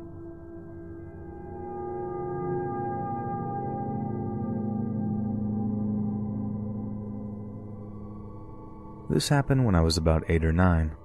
I wish I knew more details about what happened because the memories are sort of a blur to me now, and my mom doesn't like to talk about this. My mom used to work at a gym as a Zumba teacher. Because of that, my mom, brother, and I had free memberships, and we would be there pretty much on a daily basis. All the employees at the gym were very good friends with each other, so my mom was close with a lot of them. One of her closer friends was a receptionist at the front desk who was named Danny. Danny was your average 20 something year old guy. I remember from all the times he would sign us into the gym that he was super nice and he had a wife and two younger kids, about five or six years old. One day, at about two and a half years after she had first gotten her job at the gym, my mom picked me up from school, crying her eyes out. We had had some struggles with money due to some family issues around that time, so I thought this was normal because of all the stress she was under. When I got into the car, I asked her if she was okay. She said no, and I asked if it was about the money, being the nosy little child I was. What she told me scared me and still gives me a chill down my spine when I think about it. The previous night, Danny was expecting to receive a PlayStation from someone on Craigslist. He and the owner of the PlayStation had exchanged numbers, so when he saw his phone go off and a car pull up next to his condo, he went outside with the money to buy it. His wife was in the kitchen making dinner, and his kids were playing in their rooms. Danny told his wife he was going to go outside to pick up the PlayStation and hurried out the door. The car had tinted windows, my mom told me, so he couldn't really see who was inside. Danny went up to the passenger window and Whoever was inside rolled down the window. In that moment, there were two very concerning things in the car. There was no PlayStation, and one of the two people inside was holding a gun. Before he could yell for help or call the cops, the man with the gun demanded that Danny give him his money. He handed over the money to him instantly. After he received the phone, the guy with the gun shot Danny in the chest numerous times, and he and the other man in the car drove away. I don't know exactly how, but his wife and neighbors found out what happened and called the cops. Danny's body was found in some bushes outside, he and his wife's condo. An innocent man who happened to be both a husband and a father to two young children was shot dead by two scammers from Craigslist over a hundred dollars. My mom was devastated about what happened, and for about six months after the shooting, my family would sometimes bring them to dinner. My mom and Danny's wife would talk in the living room for a couple of hours while my brother and I played with the kids. The kids had never really processed what had happened. They just thought their dad was on vacation, and that still to this day breaks my heart. It's been about seven or eight years since this happened, and we lost touch with the family and all the gym employees after a year after the shooting, when my mom eventually quit her job.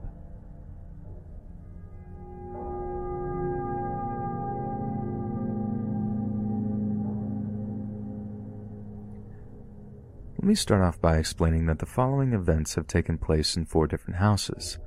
Also, you should know that I was 12 when they started. I by no means am fit and have a lot of social anxiety, so I do not go out often. Now to the events. When I was 12 or so, my family, mom, dad, and brother, were renting. But one night I was lying in bed home alone. Scared of the dark, I left the bathroom light on with the door cracked. An hour into the night, I was starting to fall asleep when, in the corner of my eye, I noticed someone's shadow on the wall. Not standing, like they were on the wall. Hands and feet. I don't know what I saw, but it can stay away. About a week later, on another night, the door was almost kicked down. I don't know if something scared the intruder. My family was convinced to move away, so we did move to the next town over more of a rural town than the previous that I said. Now, to the interesting part of the story, we moved into a two story house. There was a ground floor, the second level, the attic. No one ever went into it when we moved in. That'll become relevant later. There was a sub basement, then a full basement. We had a pretty big privacy fence around the backyard. Anyway, I had lived in the second story room with a window that overlooks the front yard. I have severe insomnia, so one night I was stargazing when I noticed a red dot on my wall. I looked outside and saw a red gaze from someone else's window. We don't have any kids in the neighborhood, so what was the light? It moved to me when I popped up. I was an idiot. I kept looking outside, looking for the source of the light. I ended up finding it in the second story of the house across the way. Fast forward a few nights, and I am in the sub basement. It has two windows that, if you duck down, you are below ground. I had the lights off and was just checking the windows for the night, making sure they were all locked. They were before I went back to my room. I used the restroom on that floor. After doing my business and washing, I opened the door. Now remember, it was pitch black throughout the house, so through the windows I checked, beams of light rushed through. They moved from window to window. Someone has to be scouting my home. Being as smart as a 16 year old could get, I walked over to the porch lights and turned them on and off. The lights turned off fast, and when I looked out, nothing. I sat on my bed looking out over the yard till I fell asleep. The following day, I inspected the windows and door. The door has a crack by the lock where someone attempted to break in. A few months later, the attic panel had been cracked and chunks of it were laying on the ground. We never replaced it, so for the next two years we lived there, the panel had a corner missing. If we shined a flashlight, you could see into it. I do not know why, but I always had a bad feeling about that place. I moved out last year, and my new place already had someone try to break in. I struggle to sleep at night because I'm afraid one day, whatever or whoever it is, will finally find a way in.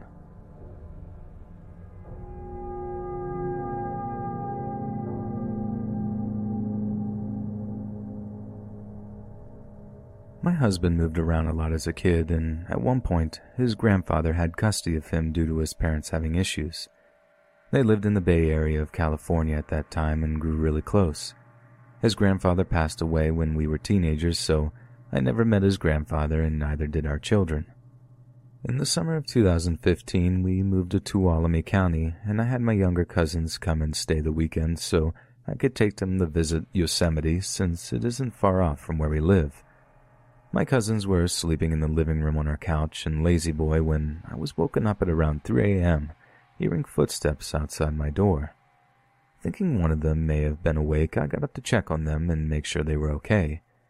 Both were laying there awake with the hugest eyes I've ever seen. Once they noticed me, they began a barrage of questions, most of which consisted of asking me about that old man and if he lived with us which of course creeped me out because it was just my husband and I who lived in the apartment. I instantly double checked my front door. It was still locked. I also began checking all over the apartment for the old man, which I should have found since it was a small one bedroom and nobody, besides us of course, was there. The next day, they told my husband about the old man, and he laughed, saying maybe we're all just tired and seeing things and at one point, even thought we were trying to prank him. Fast forward to the summer of 2017, and we then lived in a larger apartment with two bathrooms.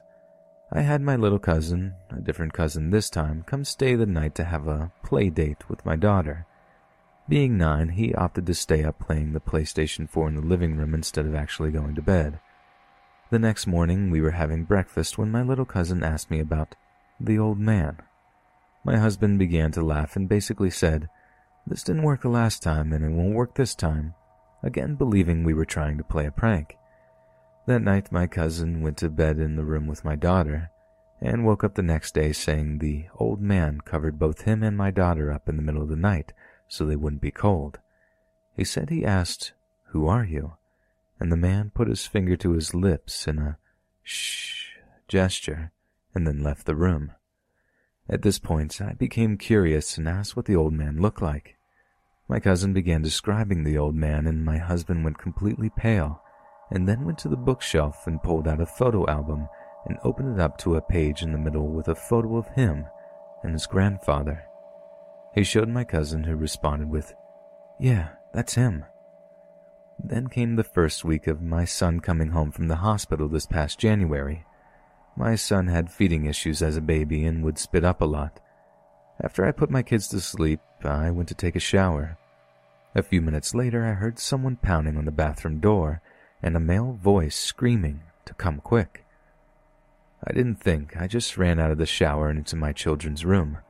My son had spit up in his sleep and was choking on it.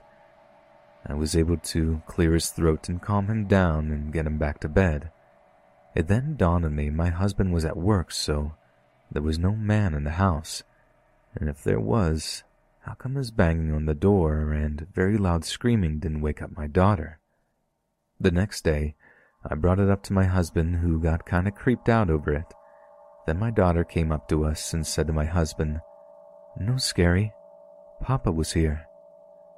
I was very afraid of the old man at first, but after this, I'm no longer afraid. At this point, I can only be thankful that my husband's grandfather is coming to visit my family, because if he didn't, my son could have died that night.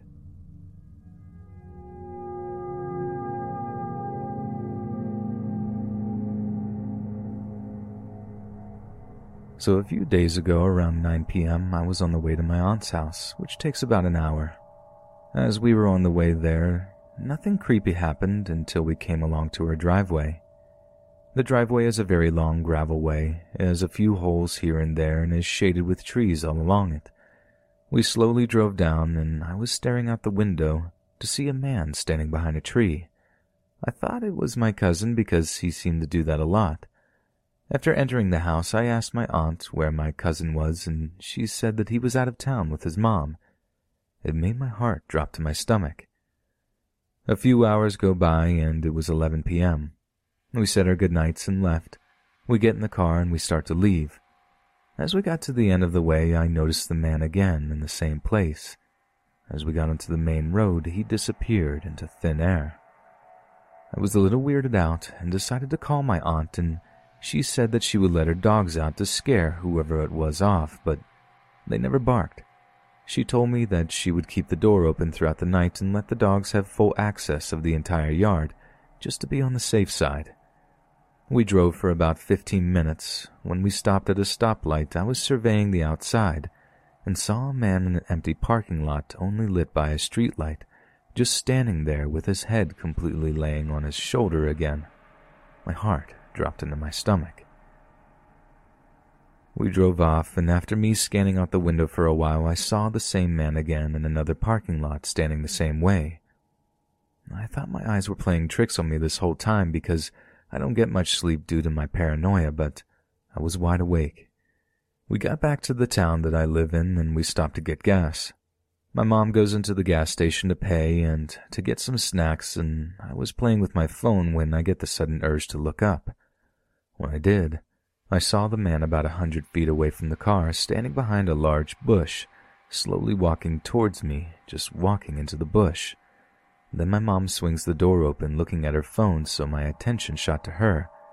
When I looked back to where the man was standing, he was gone. We left, and I didn't see anything, which gave me relief until we got to my house. We got out of the car and started to head in. I then realized I left my phone in the car. I rushed back to get it, but as I go to open the door, I saw the man at the end of my driveway. My eyes got wide and I got very scared. Keep in mind, I'm only 5'4", 135 pounds, and this man looks to be about seven feet tall. I was frozen until he started to walk ever so slowly. I quickly got my phone, and as soon as I shut the car door and looked back at him, he stood completely still, as soon as I took a step back, he started a full on sprint my direction. My adrenaline kicked in and I booked it into the house. I slammed the front door and my mom looked at me very concerned.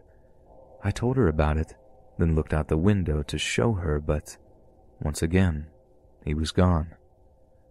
I had not seen this man for a while, although I have weird taps on my window every night at 1 a.m., right on the dot.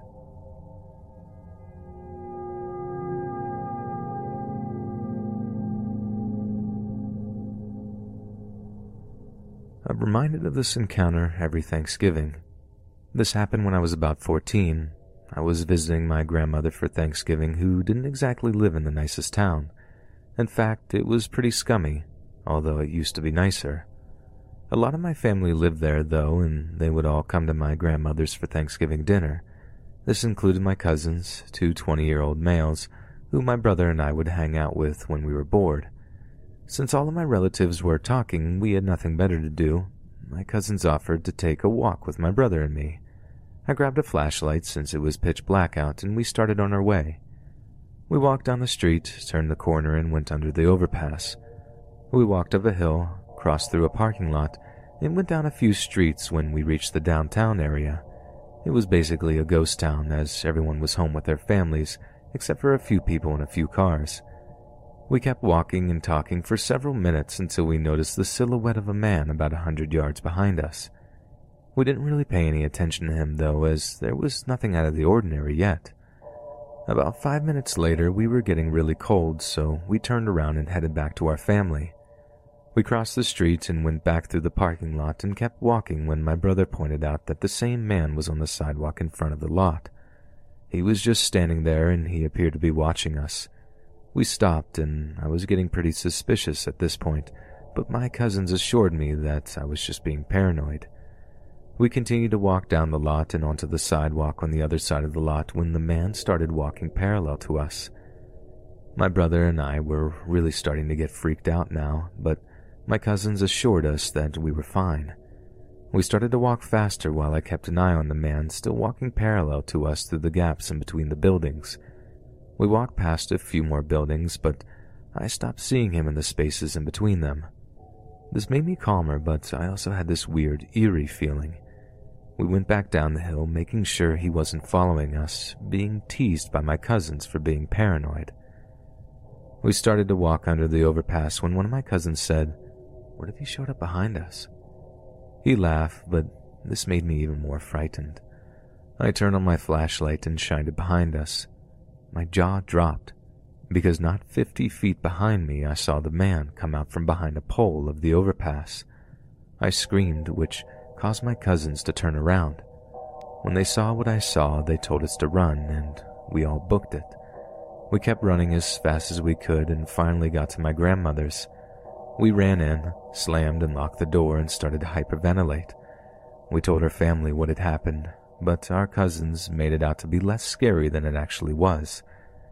It was a good thing we were leaving for home about an hour later, but I still wonder what he would have done to us if he'd caught us.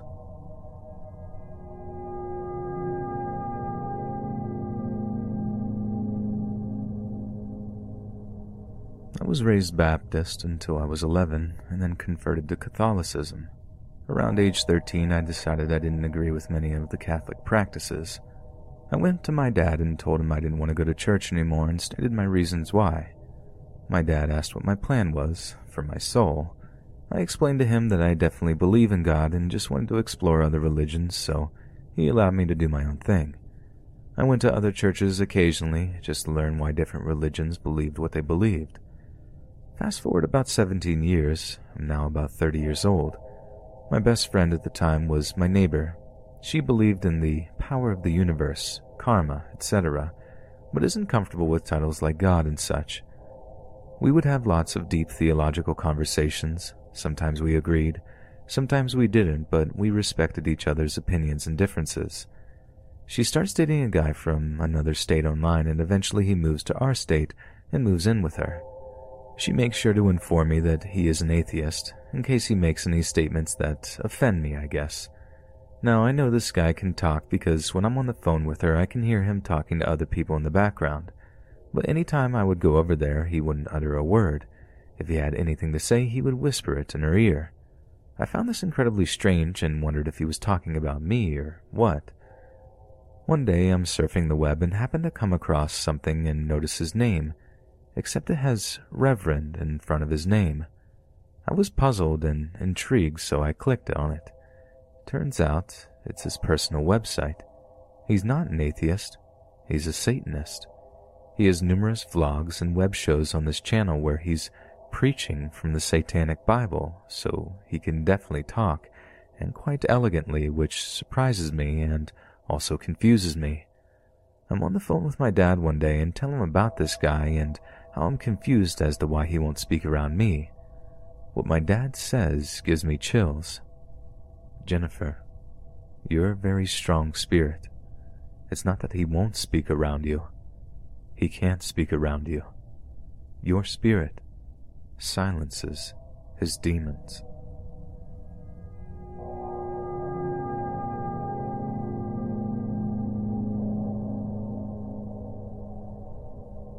I live with my husband in Hawaii. The move from the mainland has been challenging, to say the least. I have always found comfort in stuffed animals and have a growing collection. My husband plays video games and got me invested in his Switch. We play a lot of Super Mario Party because I think it's fun and I think Boo is really cute. Because Goomba has a larger role in this game, he got my attention. I ended up playing as him a couple of times and fell for his cuteness as well. So, like I do, I went and bought a plush Goomba to add to my collection. He came within a week and I was not disappointed. Only a little to my surprise, my husband really likes him too. So much so, I sometimes catch him cuddling with him when I come back from the bathroom at night. I have a condition that makes going to the bathroom a whole epic event. Sometimes my husband and I tease each other using the Goomba, holding him and making him nod or shake his head yes and no questions, making it seem like he likes one over the other, stuff like that. He started to take on his own personality through this, and sometimes we accuse each other of changing his answers, all in jest, of course. One day, though, I woke up from a nap a little chilly and decided to turn off the fan. I got up, leaving Goomba propped up against my pillow, and leaned against my husband on his computer to turn off the fan. It should be noted my husband was not in bed with me, we just have a really small apartment. When I turned around to lay back down, Goomba was right beside me, on his two feet and looking at me. I didn't really respond except to furrow my brow and ask my husband if he'd moved Goomba to prank me. He said no, and I believe him. His whole attention was on his screen. He works at the local university, and it was the week before finals, and on top of that, he usually owns up to his pranks. On top of that, I hadn't felt or seen him move. In the end, I concluded that he must have rolled when I moved across the mattress because he's just plush and not really alive. But because of the games my husband and I play with him, I like to think he just really wanted my attention that day. But what do you think? Do you guys think it was just a coincidence he moved the way he did, or could something paranormal have happened?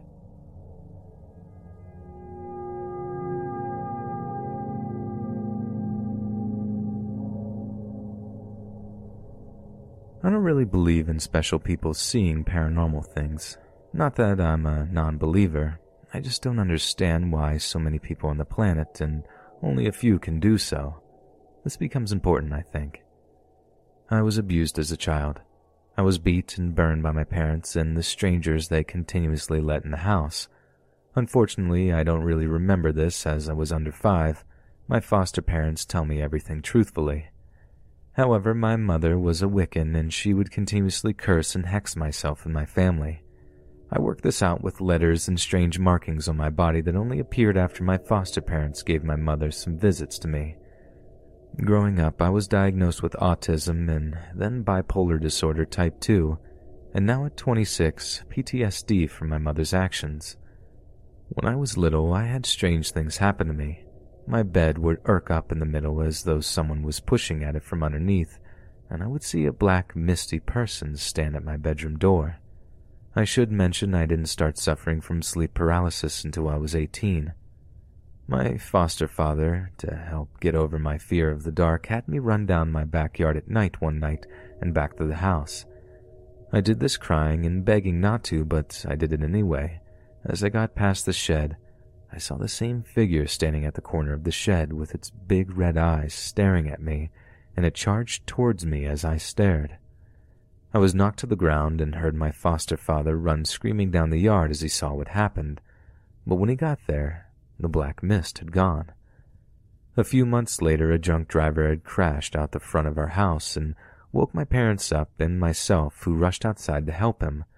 They told me to wait inside and don't look at the car. I think they did that because, in case they didn't want me to see a mangled dead body. As I turned around, I saw the black mass with red eyes at my bedroom door and charged at me again, though this time I screamed so hard my foster mother had come back and picked me up as it had vanished as though she was a safety net that could protect me from anything.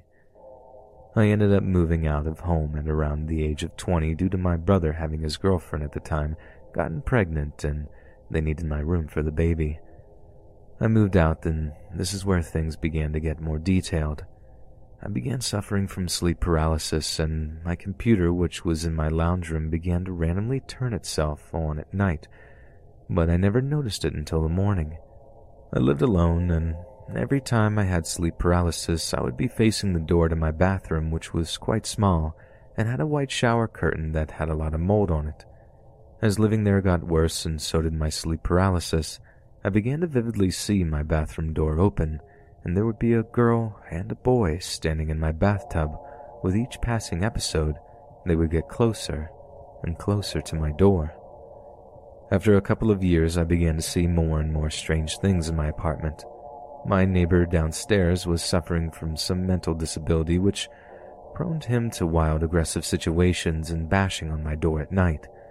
A few times it would wake me from nightmares, and I was grateful at times for it. I was honestly terrified overall. I moved into my new house and with my now fiance and future husband. I guess if you have to know, I am gay and 26 and covered in tattoos. I still see the mist with red eyes and the two children from my old apartment every now and then, but now in my new house I see a very old woman in my dreams. She doesn't do anything but stand in my bedroom mirror, not facing it, but inside it, her hair waving in the air like a banshee and just watching me. She looks like my mother if she were in her 80s. I don't think I am special, and I don't believe I am spiritual or mad. I think I am more likely a schizophrenic, if anything. Or am I? I would love to know if anyone has had anything similar happen.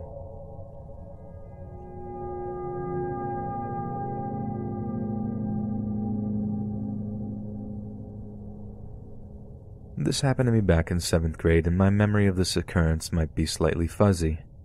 My day started out like any other.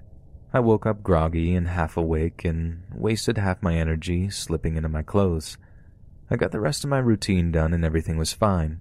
Grabbed my backpack and headed into the car with my six month pregnant mom, soon to have my sister.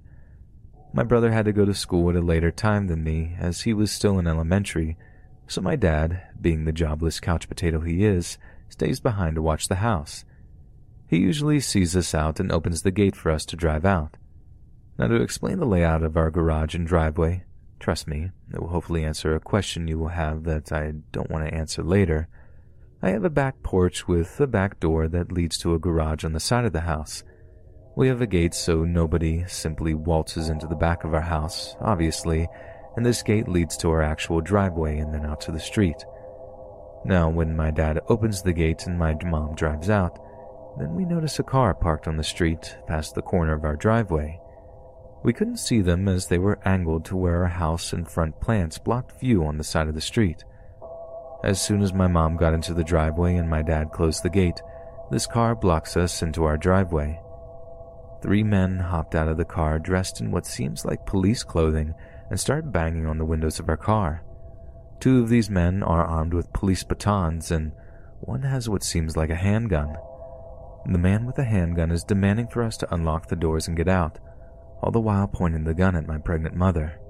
My mom actually works in our school system here and knows well enough what the police uniforms look like and did not oblige to their demands, simply saying in shock, You're not cops.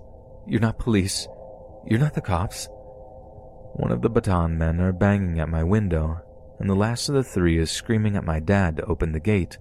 And my dad scurries back to the house since one, he's naked, and two, the man with the pistol moved from my mom's window to screaming at him and pointing the gun at him. Now, another man I did not address was the car's driver, who was still in the car. For some reason, he moves the car slightly forward and this gives my mom the golden opportunity to absolutely deck the gas and book it out of the driveway. The three men flee to their car, and my mom, like a madman, swerves the car and starts chasing the men's car since we didn't get a license plate. My mom calls up the police and starts frantically explaining the situation. So my mom is chasing this car for a good five minutes out of the neighborhood and into a traffic heavy main street. The car we were chasing nearly crashed into a ditch while we were chasing them, but thanks to their slow speed, they were able to change direction quickly and book it away, and my mom lost sight of them after they blended back into other traffic. I think I was the only one to get a good look at the license plates, but even then was only able to remember about three characters. Since they escaped, my mom really didn't know what to do other than to send us back to school and hopefully pass this day somewhat normally until the police come after school and ask us for details. I go by most of the school day until one of my friends notices my shaken up mood and asks what's wrong. I completely break down in class and cannot hold any tears back. I get home from school and later, the police come and ask for more details, yada yada. I give them about the only three characters I remember from the license plate, and that's about all the important parts I can remember. I'm surprised I've been able to live this moment down, as three lives could have been lost, one not yet even having a single moment with their family. So, I really don't know who to thank other than the other driver's idiotic mind and my mom's quick thinking for us still being alive.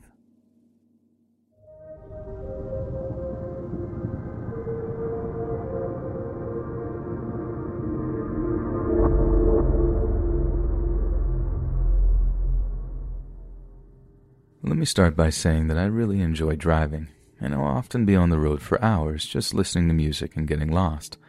So, more often than not, I will sleep in my car on the side of a country road. I don't like it when I'm the passenger, though, so I always go alone. Usually, I sleep for a bit, wake up, then go home without incident. There's been a couple of times when a deer has startled me, or even a person knocking on my window to make sure I was okay was met with a scream. But what happened last night takes the absolute cake. I took my dogs up to a really nice walk I had read about online. It was about a five hour drive, and I had planned to drive for about an hour at a time explore for a bit, then keep going so the dogs didn't get restless or bored.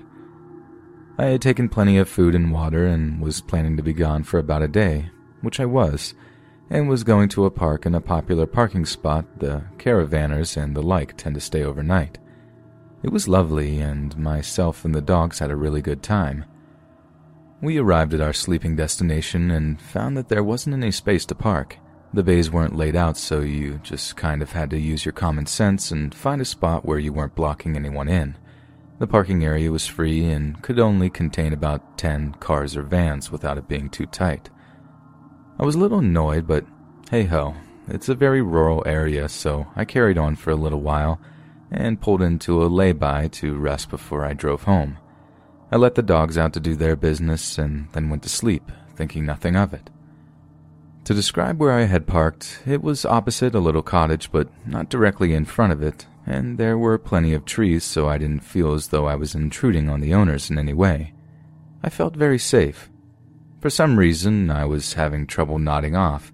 Usually, I slept like a baby in my car because it is very spacious and comfortable, and as silly as it may sound to some, I genuinely thought I had nothing to worry about. That was until a long, high pitched scratching sound woke me and the dogs up at about 11 p.m., just after I had drifted off. The dogs went nuts, as they usually do at the drop of a hat, and I was still in a confused daze when I saw a very tall, middle aged man dragging what I thought was a key around the perimeter of my car. He walked very slowly and didn't take his eyes off of me the entire time. He also had a very malicious grin on his face. Horrified, I cranked my chair up and started the car, ready to floor it, but he had made his way to the front of my bonnet, and trees were blocking me from reversing. This was when I saw that he was holding a butcher's knife. He held it up and sort of waved it at me. I screamed and laid on the horn, and my dogs had leapt over the back seat and were practically frothing at the mouth, and it didn't seem to faze him. This lasted about 10 to 15 seconds, not long, and then he just slowly walked away, across the road, and into the cottage. I drove home without stopping. I'm never, never doing that again. Thanks for ruining it for me, genuinely terrifying man, and thanks for ruining my paintwork. I don't know if he was trying to teach me a lesson for parking outside of his house or what, but either way, I will probably be scarred for life.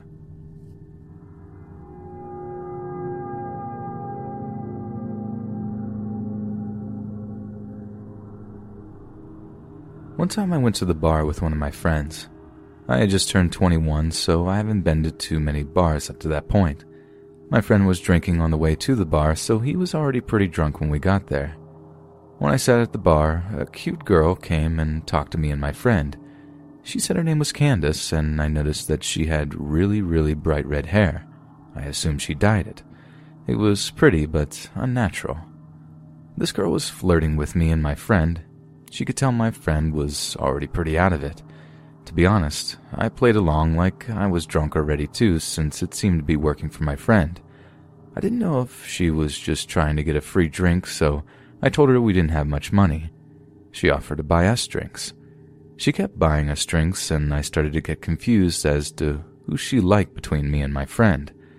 My friend went to the bathroom. Before he came back, he was kicked out by the bouncers. He obviously went a little too far. Candace and I went outside with him.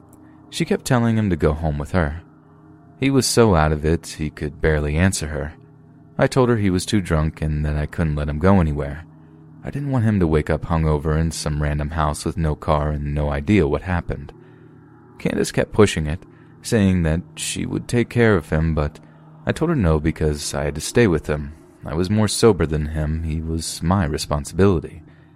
I told her the only way he was going anywhere was if I tagged along. I assumed that she thought that I was jealous or something, but my friend could barely stand and lost interest in Candace already at that point. She immediately started flirting with me and offered to get my friend a taxi to drive him home and said we could go to her place alone. At this point, I had a few drinks and I was pretty buzzed, so I agreed. We took my friend to the taxi and walked to her car. I slightly stumbled on the way to her car. Wow, you're pretty drunk, huh? She said, smiling as she held onto my arm. Yeah, I said. I don't know why, but I just felt slightly shy and anxious. Everything was just happening too easy for me, so I felt a little uneasy. We got into her car. We drove down the street. Want to stop at the liquor store and get some more to drink? I'll buy it so you don't have to worry about paying. She offered. I didn't want to drink any more than I already did. I was already buzzed and wanted to be able to carry myself throughout the rest of the night. Sometimes I made myself look stupid when I'm drunk, so I didn't want to ruin anything with Candace more than I already did earlier with telling her my friend was too drunk. I told her I was already drunk enough, but she insisted. I didn't want to seem lame, so I told her to get me a pint of liquor with some apple juice to chase it. She went in the store and came out with a lot more than just a pint. I assumed she wanted to drink more also, and that's why she got a fifth instead of a pint. On the car ride, we passed the bottle back and forth, but she took tiny sips. I tried to take tiny sips, but she kept passing me the bottle and telling me to drink. I somehow managed to drink all of my apple juice and pretended to drink the bottle by spitting the liquor in the apple juice bottle. I tossed the apple juice bottle full of liquor out the window before she saw it. I didn't want her to know that I was acting drunker than I was. She actually believed I was sloppy drunk when I was simply buzzed. I took a couple of more sips of liquor and finished the bottle. Throughout the car ride, I called her the wrong name a couple of times to get a reaction out of her. She didn't react to it. She just kept letting me call her Carla without correcting me. For some reason, I thought she lied to me about her name initially. We drove up to her house. I pretended to trip and stumble into her front door. She helped me walk inside by holding me up. She opened her front door, which was unlocked. We walked in her house. She closed her front door and then locked it. I thought that was strange, but assumed that she didn't want anyone walking in on us. I told her that I had to use the bathroom. I walked into her bathroom, locked the door, and looked in the mirror. I just felt strange. I felt like something was off. I felt myself becoming more drunk from finishing the bottle earlier. I turned on the sink to make noise and made myself puke up the liquor that I had drank. I flushed and went to the sink and started drinking the tap water out of my hands to sober up. I just didn't want to be drunk, but I still wanted to hook up with Candace, so I wanted to pretend to be drunk. I turned the sink off and I could hear her talking to someone. He's drunk. He can barely stand up. You do it. Who is she talking to? And do what? I walked out of the bathroom and into the living room. The moment I stepped into the living room, I saw her walking into another room. All I could see was the back of her head, that strange, very bright red hair go into another room. I didn't see her face or anything. I just saw her kind of walk fast into the room. The living room was pretty dark. Hey, w- where are you going? I slurred like I was drunk. She walked back into the dark living room and up to me. Let's go in my room, she said. I looked at her bright red hair and then into her eyes. They were different. Her face was different. It was another girl with the same hair. That's when I realized it was another girl with the same wig on. It was a wig the whole time. She had changed it with the girl from earlier for whatever reason. My heart felt like it stopped, but I tried to look like I had no idea it was a different girl. I kind of smiled at her and told her I just needed to use the bathroom one more time and told her that I was sorry that I was so drunk. She said, It's fine. Just hurry up in there. I went into the bathroom and locked the door. I heard her whisper something to someone again this time. I think I heard a male voice whisper back. I honestly didn't concentrate on listening to exactly what she said. Something sketchy was going on, and I had to get out of that house. I opened the bathroom window and jumped straight out of it and ran faster than I have ever ran in my life. I didn't look behind myself for anything. I just ran through the backyard, jumped the fence, ran through someone else's backyard, hit a road, and ran toward the main road. I kept running down the main road until I saw a Star CVS. I ran into the CVS and stood straight at the front of the store in front of the camera. I called a taxi and went home. I try to think what happened that night. What was she, or they, planning that night? Why did she tell me a fake name? Why was she trying to get my friend and I so drunk? I thought maybe a robbery, but she kept spending money on us. She kept buying us drinks and even paid for my friend's taxicab. And mostly, why did she wear a wig that she gave to another girl to wear? Who was she talking to? What did it mean? And what was in that room they tried to lure me into?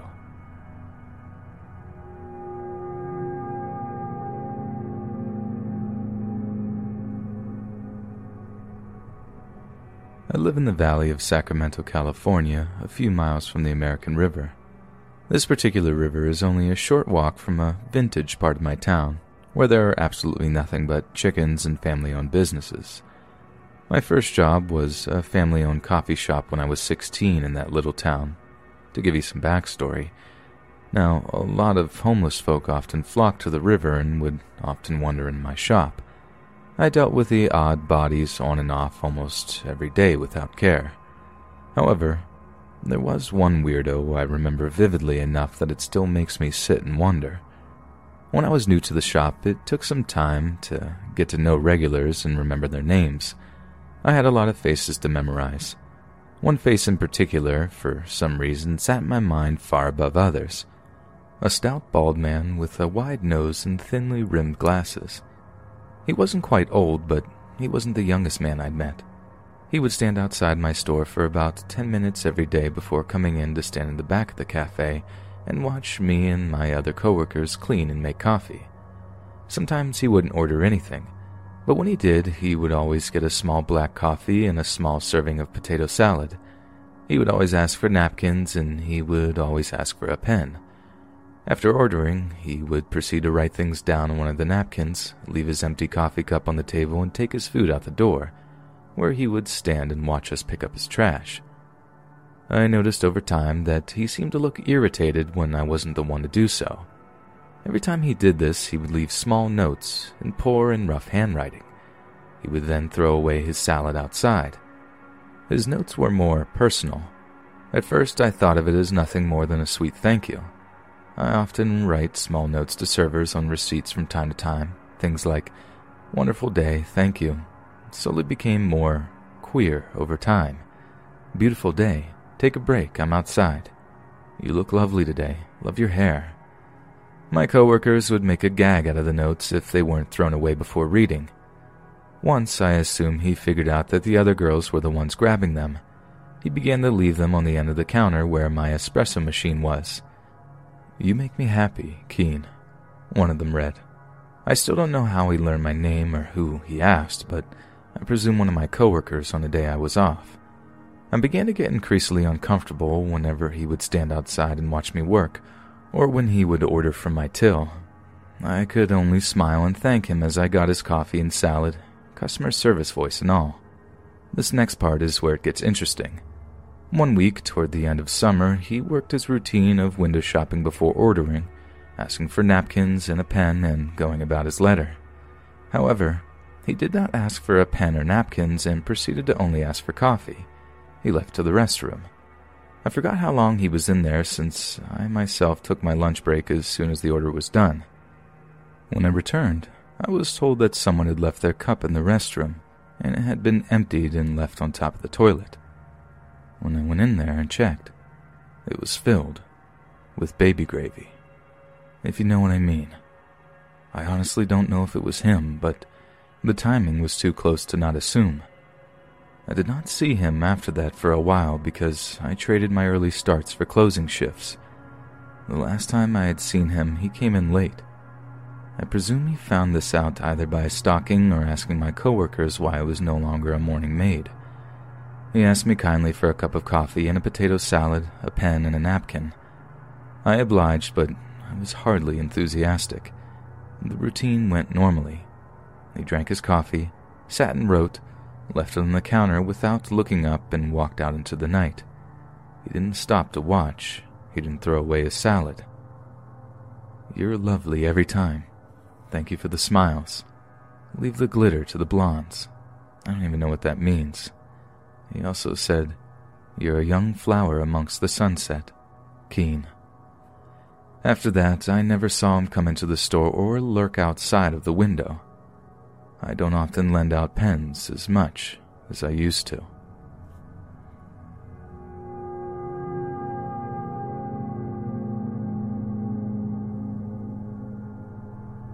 This story happened almost two years ago. It was summertime and I was about to turn 21. Even after the fact, I still looked as though I was underage. For reference, I am a female, fairly short and baby faced. This particular summer, I worked at a truck stop combined with two fast food chains. I worked in one of the fast food areas. Something else to mention is that this truck stop was located right next to a very busy highway. This meant that we received an abundance of customers on a daily basis. Our fast food chain was employed only by women, particularly high school students, as this area did not have many places to find work. Once I began working there, I immediately began to notice that one man stood out every time he came into our workplace. This man was in his 40s with black hair, a thin stick of a man, dressed in all black and wearing a fedora. No matter what, he always wore the fedora.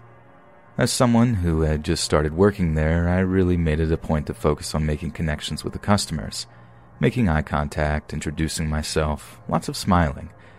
Basically, just trying to be the best employee that I could be. The first time this man came in, he was straight faced and did not speak much. I took his order, and when he left, my coworkers began to talk about how he was a weird guy. Fedora Man would come into our workplace every single day and comment on my very underage coworkers' appearances, even go as far as to ask for their phone numbers. My coworkers have told him many times that they are not interested, underage, etc. This did nothing to deter him. I was immediately concerned, but tried to give him the benefit of the doubt.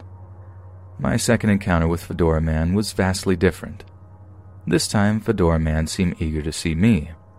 I recall so vividly how he watched me serve every single customer in line.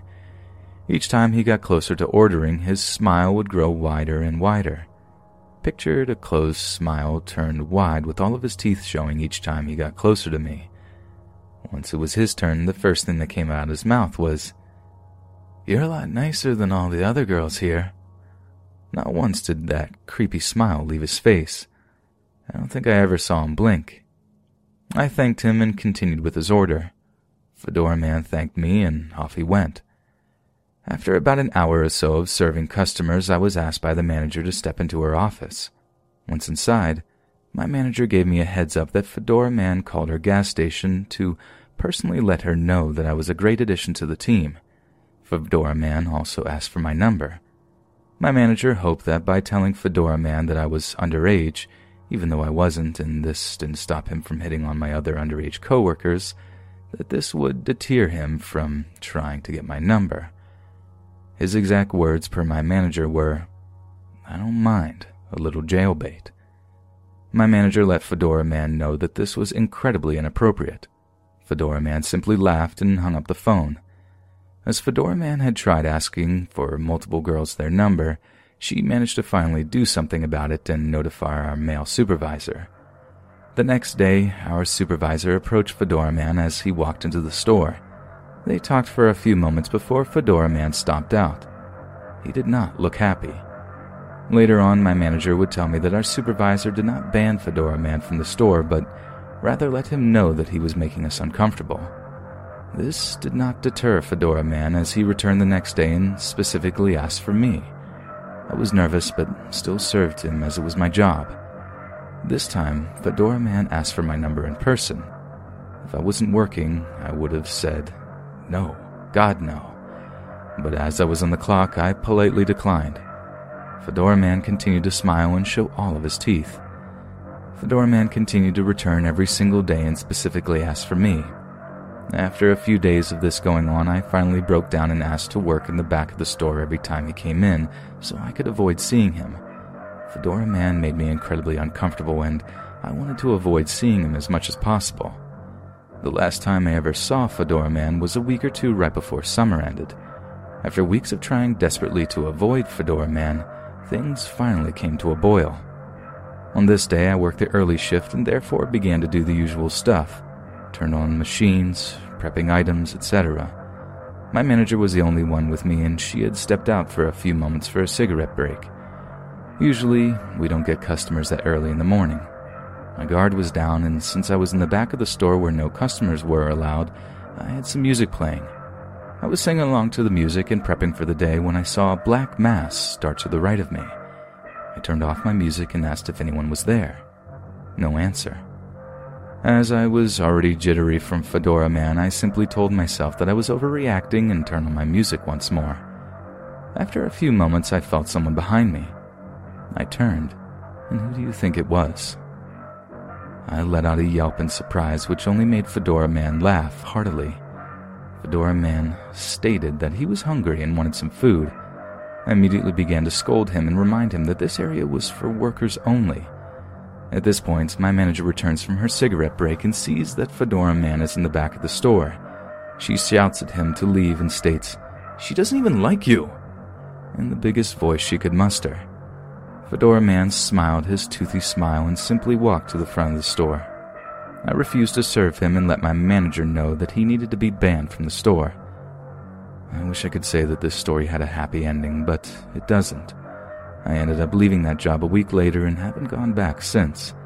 I occasionally talk to my old coworkers, and they have let me know that Fedora Man still comes in every day, hitting on the underage girls there and asking when I'll be coming back to work.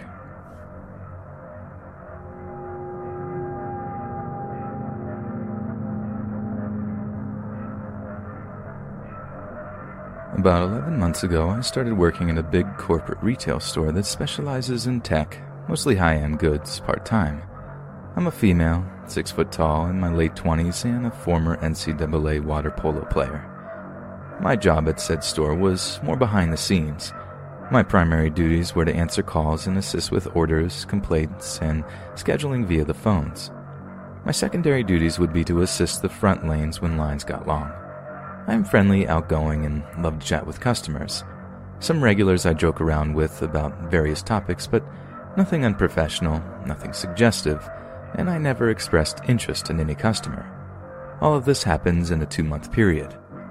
One day, a customer, older gentleman, mid to late 60s, 6 foot 5 to 6 foot 7, who has become a few day regular, comes up to me while I'm at a register and is making a purchase while holding a coffee. Jokingly, I ask where my coffee was, and he proceeds to offer to get me a coffee. I decline his offer several times with, Oh no, I was joking, thank you though, and go about my day. Over the next couple of days, I am noticing this guy more and more and am doing quite a few checkouts for him.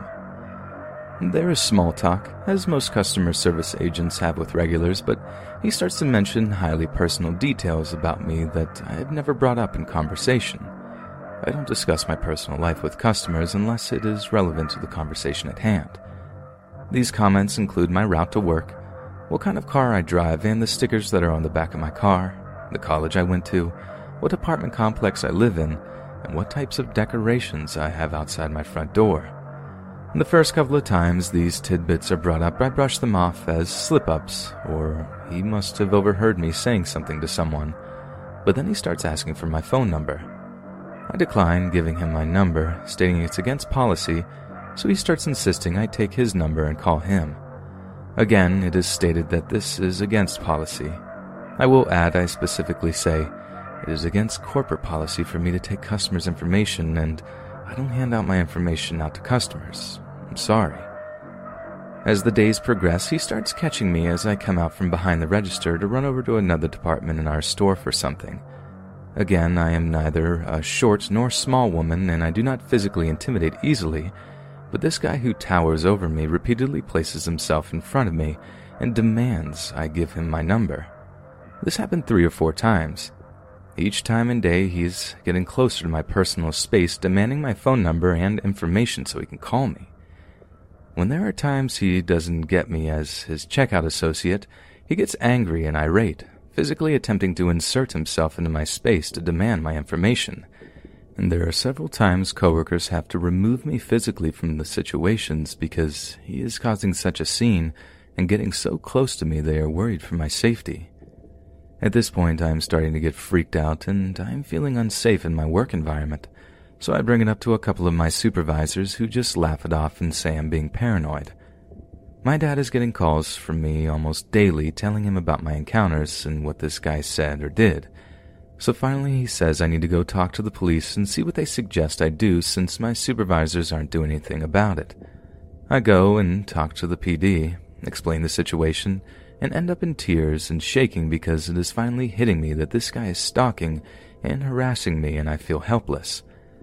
They fill out a report and tell me to take it to my supervisors to see if they can get pictures and information on this guy so the police department can contact him and issue a trespass, banning him from the property.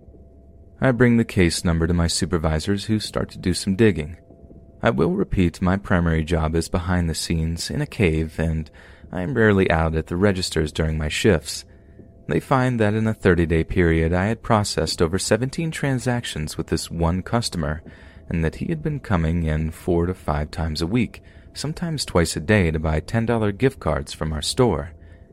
After taking pictures of his license plate and info from work, the police were able to find out that this guy lived over an hour and a half away from the store, and he was driving almost three hours every day just to make a purchase. Then the security footage is looked at, and my supervisors notice they have no clear image of this guy. He knew where our store's security cameras were located and pointing and hid his face and actual height by hunching over from the cameras.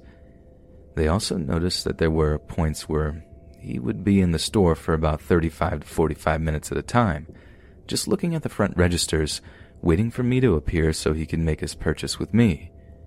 If he didn't get me the first time, he would come back an hour or so later, right as I was about to get off of work because he knew the generics of my schedule.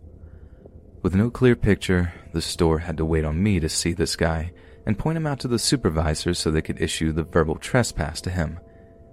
He was able to come in and continue to harass me and threaten me for my information a few times because nobody really knew what he looked like, and by the time I had called for a supervisor, he had left or they didn't know enough about the situation to trespass him. It took another two weeks before I was able to get a supervisor to trespass him from the store.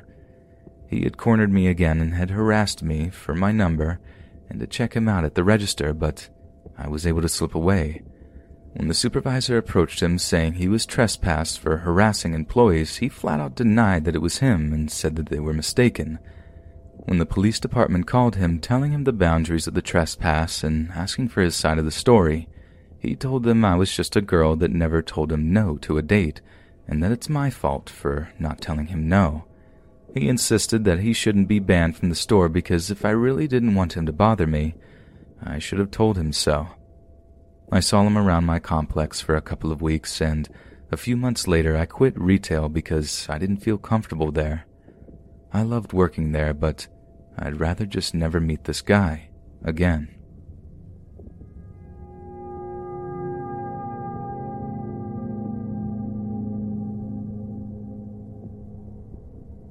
I'm a 24 year old female that moved from Orlando, Florida to 18 miles outside of Valdosta, Georgia, middle of nowhere, to my family farm. Never had any issues in Orlando, but I got divorced and had to move in with my mom. It was my two small boys and I. We moved into one of the old farmhouses on my family's farm, and it needed a lot of work. It was eight bedrooms and a mother in law suite. When we moved in, we only had two rooms cleaned up and worked on the rest of the house over the course of nine months. The man across the street, we will call Jay, was very helpful. From day one, he would come almost every day as he was feeding up his animals and helping with anything I needed. Over the course of nine months, I never had any issues and thought he was just a friendly middle aged man. I never felt he had any ill intentions. The farmhouse was in a U shape the room I chose had windows in the courtyard area. This was the middle of the house. Jay had fenced in that area when I first moved in so I could let the boys play. The farmhouse was in the middle of the farm and set off the road, so I never had any worries of being watched, mostly as my bedroom windows are in a fenced area in the middle of the house.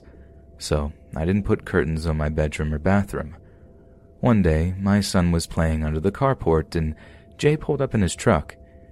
He was going to look at my car for me. Jay didn't make it to the carport before my eldest son says to me, Hey, I seen him in my window last night. Later that night, I talked to my son and he told me he did see him out a window. I asked him if it was the kitchen window because you can see his horse pasture and he stops to feed them every morning and night. Chalking it up to that, I didn't think much else of it, but other things had happened. I guess you could say I wanted him to be the person I thought he was, so I overlooked a lot. My favorite candy somehow appeared in my fridge one day after school. My mom told me she remembered me telling Jay it was my favorite. Someone sent me flowers every Friday for a couple of months. I thought it was my ex husband or possibly my boyfriend at the time. Neither man would admit to it. My boyfriend jokingly told me it was Jay. The next day, I came home from school and my mom had the boys playing under the carport, and Jay was working on my car. My air suspension had a leak, and Jay offered to look at it before I took it all the way to Tallahassee for the expensive repair. I got out of my mom's car, and he asked if I wanted to see the leak he had found. As I bent over the hood, Jay stepped back. When I turned around, I commented jokingly on his 90s era cell phone. He had it in his hand. It's the type you don't see anymore, like a very early camera flip phone. Later that night, we came inside, and my mom told me she could swear that Jay had taken a picture of me on his phone. I know it sounds crazy, but I didn't believe her. This man was seriously always friendly, never any weird vibes from him. If I offered to pay him, it was always at cost, and that was rare as he would not accept my money. I should have known that people just aren't like that these days. I guess I was very naive. A couple of weeks later, I was mowing my courtyard. It was grown up pretty bad, and as I got close to my window, my heart literally sank into my butt. I had a newly placed center block outside both windows and my bathroom window. I can't tell you how, but I knew at that point that I had made a huge mistake and everyone was right about Jay. I called my friend and neighbor Josh to come look at the center blocks. He ran home and got a deer cam, attaching it to a tree outside my window. This was at 3 p.m. in the afternoon. That night I came home around 6 and was unloading the boys when I turned around. Jay was standing behind me. He said, Hey, didn't mean to scare you. I heard your mama was out of town. I said, Yes, sir. I knew he knew because they are friends on Facebook. He told me to call him if I got scared or needed anything. I got the boys inside and we got snuggled into bed. They fell asleep in my bed when I realized that I had missed Sunday's episode of Game of Thrones. It was a good one. So I went to my mom's bed to watch. I was lying there talking to my ex husband about the boys and the show when Josh called. I clicked over and he asked if my boyfriend was over. I told him no. This is about at 9:02 p.m. He told me a man is outside my window. The deer cam snapped the first picture at 9:02. My boys are in my room sleeping. Josh told me not to worry. He was already coming up the driveway and to meet him outside, on the other side of the house. Fear and dread literally drained through me. I slowly walked into my room and calmly scooped up my boys. I shut that door and sprinted through the house as fast as I could. We sat in Josh's truck until the police arrived. The deer cam snapped photos at 902, 922, and 930. He stood outside my window that long, waiting for me to come back. The police walked back into the field and could see where he was parking, but he was already gone. Behind the house is a massive produce field, and it was a tractor road for tractor access. I showed them the photos, and ID Ed, J. He was arrested at 2 a.m. that morning, and when they went through his phone, nine months of pictures pictures of me mowing, pictures of me playing with my kids, pictures of me in my bathroom, sleeping, bending over the hood of my car. He was watching me the entire time. I couldn't and didn't sleep for weeks. He ended up getting out of jail the following weekend and came into my mom's post office. She's a mail lady to tell her that he found my dead dog and he buried it for me. And even after that, only received five years probation and a restraining order. He still lives across the street. I stayed for maybe three months and moved on to Fort Walton Beach.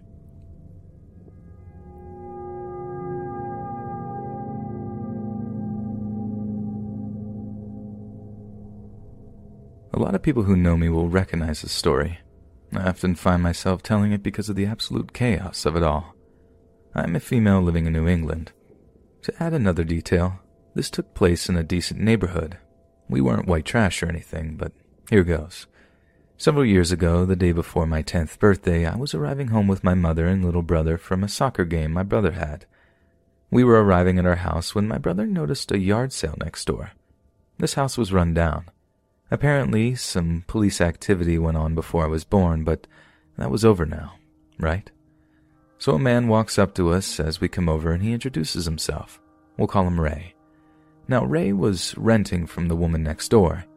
Basically, this woman had a house with four rooms one for her, one for her disabled son, and two for whoever paid money to live there for an amount of months. Ray seemed nice. He played a bit of soccer on the sidewalk with my brother and spoke nicely with my mother. He looked a bit trashy, but I didn't care. I just wanted to go inside my house and play Minecraft. So I left, not thinking much about the ordeal. That was October. In late January, a few months later, I was barely awake when my dad picked me up out of my bed and carried me to the master bedroom where my mom and brother were. The master bedroom is the farthest room away from the place where Ray was. I didn't like being disturbed, so I ran back to my bedroom. My dad yelled, saying there were police next door and I should go back in the other room. I did as I was told. I was so scared. Apparently, Ray's ex had gone over to the house to pick up some of her things. She brought her new boyfriend along. Ray started stabbing the boyfriend, and police were called, guns and all. I thought it was a one time occurrence. I thought I'd be safe after that. March. My mom picked me up from school as usual. My brother was staying after school for guitar lessons. She'd get him later. I threw my backpack in the trunk and asked why there were so many suitcases in the back. She cheerfully explained that we were staying at a hotel. We drove around town, and finally she said my dad'll take me back home, that we wouldn't be staying at a hotel. I came home with my dad. I noticed that there was police tape around our lawn. My dad said that they had found drugs in Ray's house. That comment really didn't settle in till later. The full story was Ray was doing PCP on his front steps. Someone noticed and called the police. Police came, half chased Ray into the next town over, half investigated the house.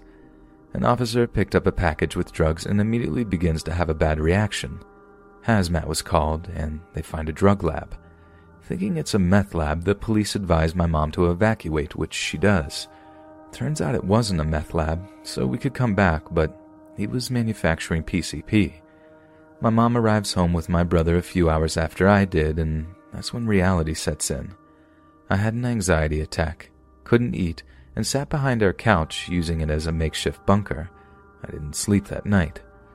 A bit later, Ray, newly released from jail, does more illegal things, but the evidence room was tampered with, so he couldn't be convicted. Meanwhile, my family has bought a new house, a large dog, security cameras, and plenty of weapons. My brother and I already attended therapy, but now our sessions happen more frequently. We were moving in two months. Meanwhile, Ray would watch us from his back porch, just sitting there. My dad confronted him once, and Ray started shouting death threats. The day we moved, Ray let his pit bull loose. It was in the evening, and he didn't know we had already left. He just knew it'd be around the time we would generally walk our dog. Finally, one month later, the big one hit. Ray strolled into a local food store high on PCP. He picked up a small child and tried to run. When the parents noticed, Ray dropped the child and tried to hide, but the police found him. He was fully released from jail a month later because the cells were too full, no transfers, nothing. It was like he was acquitted, although I'm not sure what the outcome of the whole ordeal was. If he was capable of kidnapping, what would have been done to me? What about my brother? Ray, I hope you overdose on your stupid PCP. I gave you a chance, and you gave me and my brother childhood trauma.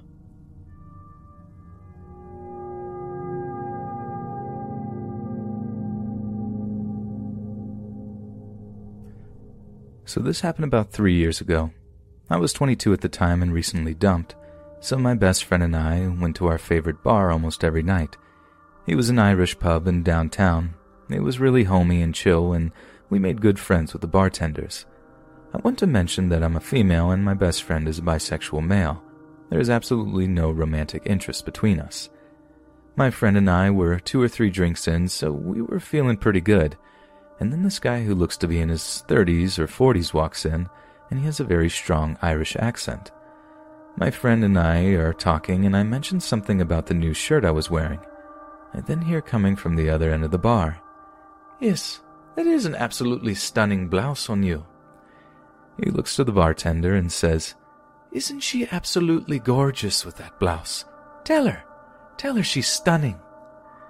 The bartender gives me a weird look and ignores him. He deals with creepy guys on the regular. About ten minutes pass, and the creepy Irish guy comes over and sits down next to me.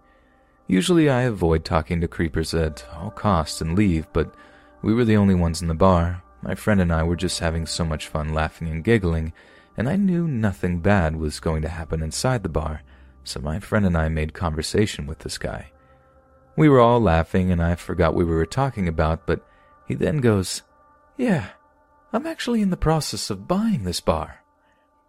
We thought it was so weird because we knew the bartenders and this was a family run bar. I didn't think the owners were even thinking about selling it to some rando. I didn't question it though, and we kept talking about his ideas for the bar and how he was going to expand it. He then gets up and says, Oh, wait for me for about 20 minutes. I'm going to go get my cousin from the hotel across the street. After he left, we forgot he was even coming back, and we were just drinking and laughing like normal. When the guy does come back, he comes back with a super attractive woman. My friend had not been late in quite some time, so once he saw her, he was fixated on her. Even though she was older in her 40s, he was really into the older girls. I told him he could get it, then he would be a god. So, anyways, I went outside for a cig, and the Irish guy follows me out, leaving my friend with the super hot lady.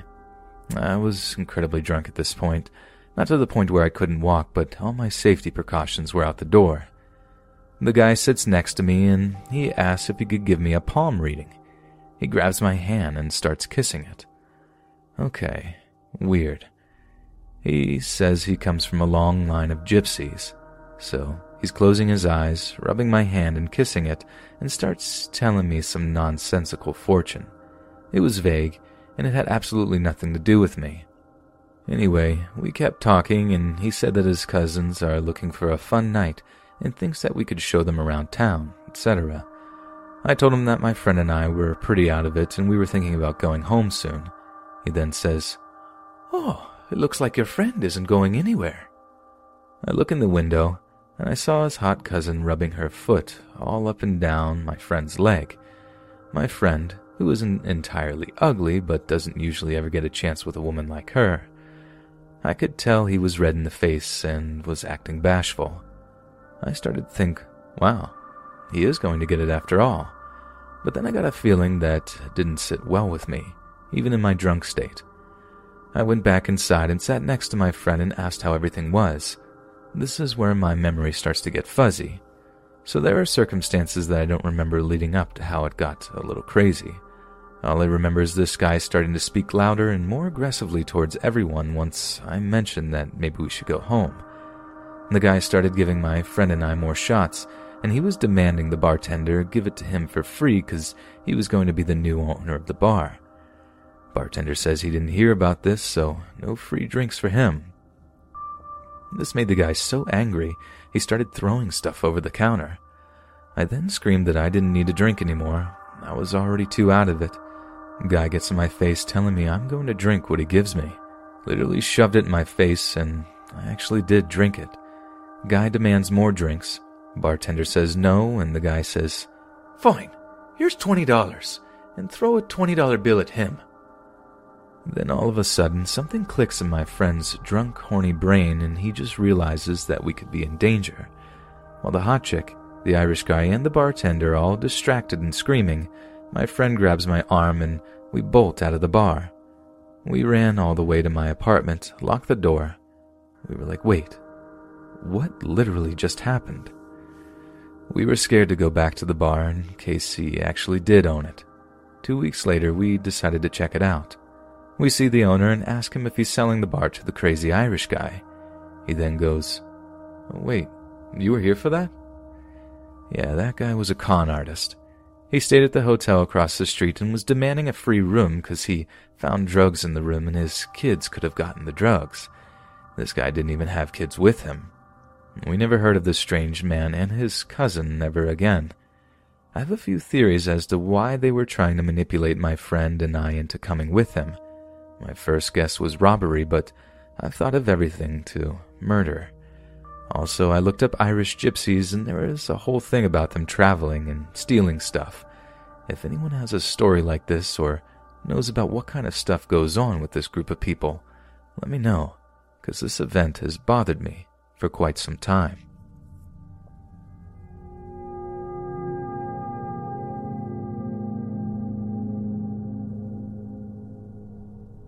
As someone who has grown up on an infamous haunted plantation, I've never actually been scared of ghosts. Curious and intrigued, yes, but never scared. In fact, I have gone through a lot of trouble just to go to a haunted house or location. I live in Virginia, so there are a lot of places to check out. There has only been one incident that has scared me so bad I'll never ghost hunt again, and it wasn't even anything paranormal. When this particular incident happened, I was about 19 years old. My boyfriend at the time and I were very explorative, and we made it into a thing to go out at around midnight and go ghost hunting at random places. He lived in Williamsburg, Virginia, so there were lots of places to go. We would go around the Newport area as well. Some famous places that we visited often were Old House Woods, Crawford Road, Rosewell House, etc. One night, we decided we were bored and wanted to get our group of friends together to do some ghost hunting. We got three of our friends on board and got ready to head out for the night. Usually we would smoke on the ride, and when we were nice and toasted, we would go to our destination. On this night, we decided to check out Rosewell, and then on our way back home, we were going to take a detour through Crawford Road. The night started out really fun. We basically couldn't stop laughing the entire night. One of my friends, on the other hand, couldn't shake this bad feeling he was having. He insisted that we go home or go get some food at a fast food place. He was also insisting that we skip Crawford Road because it was too out of the way from their apartment complex. Me and my boyfriend were very insistent that we checked out Crawford Road, and since my boyfriend was driving, my friend didn't get a say in the matter. We jumped back in the car, got some McDonald's, and headed to Crawford. Crawford Bridge is just this little bridge on a very desolated, creepy road. If I remember correctly, the road was about 10 miles long. The bridge was where they would go to hang slaves, so that area had a common report of ghost sightings. When we got on Crawford Road, we decided that when we got to the bridge, we would get out to get a better look and take pictures. Need I remind you that this is about 1:30 a.m. My boyfriend and I were not scared, but I guess the idea of that scared the crap out of my friend who was already freaking out previously. At the time, I thought my friend being scared all of a sudden was extremely strange, because he usually loved doing this stuff. He kept on just saying he had a bad feeling. He had a bad feeling and he always trusts his gut. We should have listened, but we were stubborn and we were almost to the bridge. Right as we came around the corner to see the bridge, we saw a car just parked on the side of the road.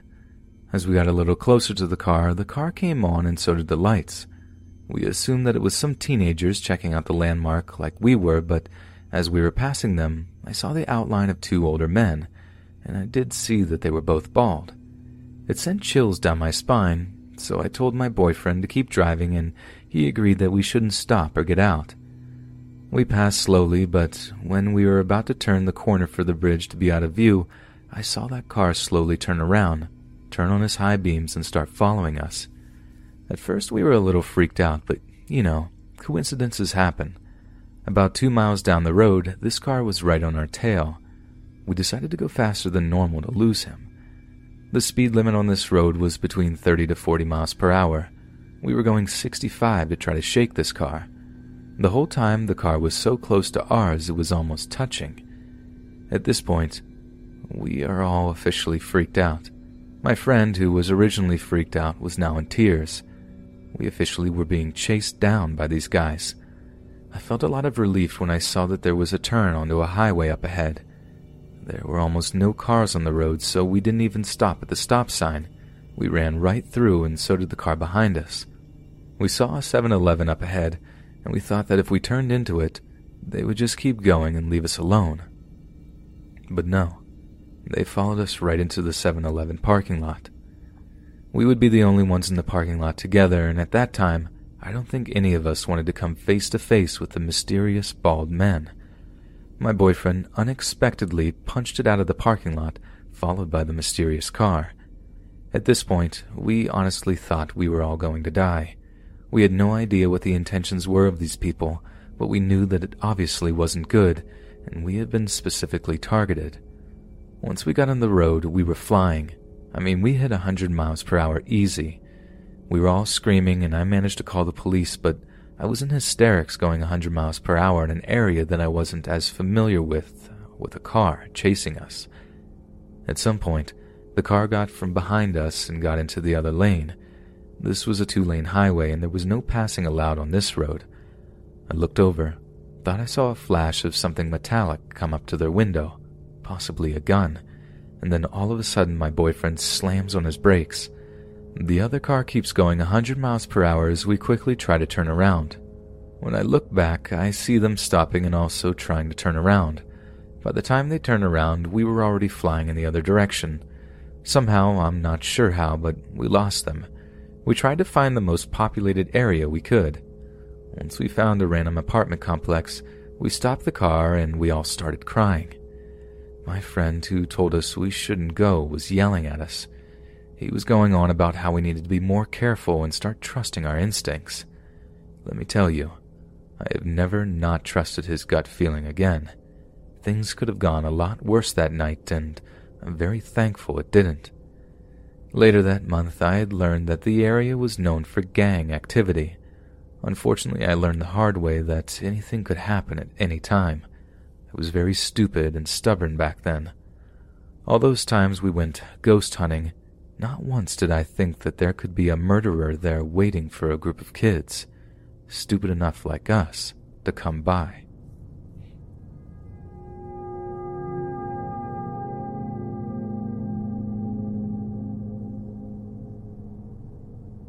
I was and still am an extremely shy person. I'm the person with the headphones in, hoodie up, ignoring most people. The girl with the stutter and shy mumbling apologies. I don't speak out or draw attention to myself, but that tends to attract the strangest people and the scariest guys. I had a huge crush on one of the really hot cool guys in school, sweet talker and a nerd. I hung out a lot with him and he introduced me to his group of friends. That's when I met him, Tall Perv. He was the strangest guy in the group. I mean, they were all pretty weird, but he stood out. He was very tall, had a flash drive around his neck 24 7, and he was very touchy feely with his hands. Nickname Tall Perv. I just met Tall Perv, and he was already acting strange around me.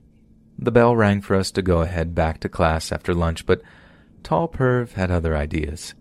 He decided to pick me up by my breast and had me standing up. I don't speak a lot, but I shrieked.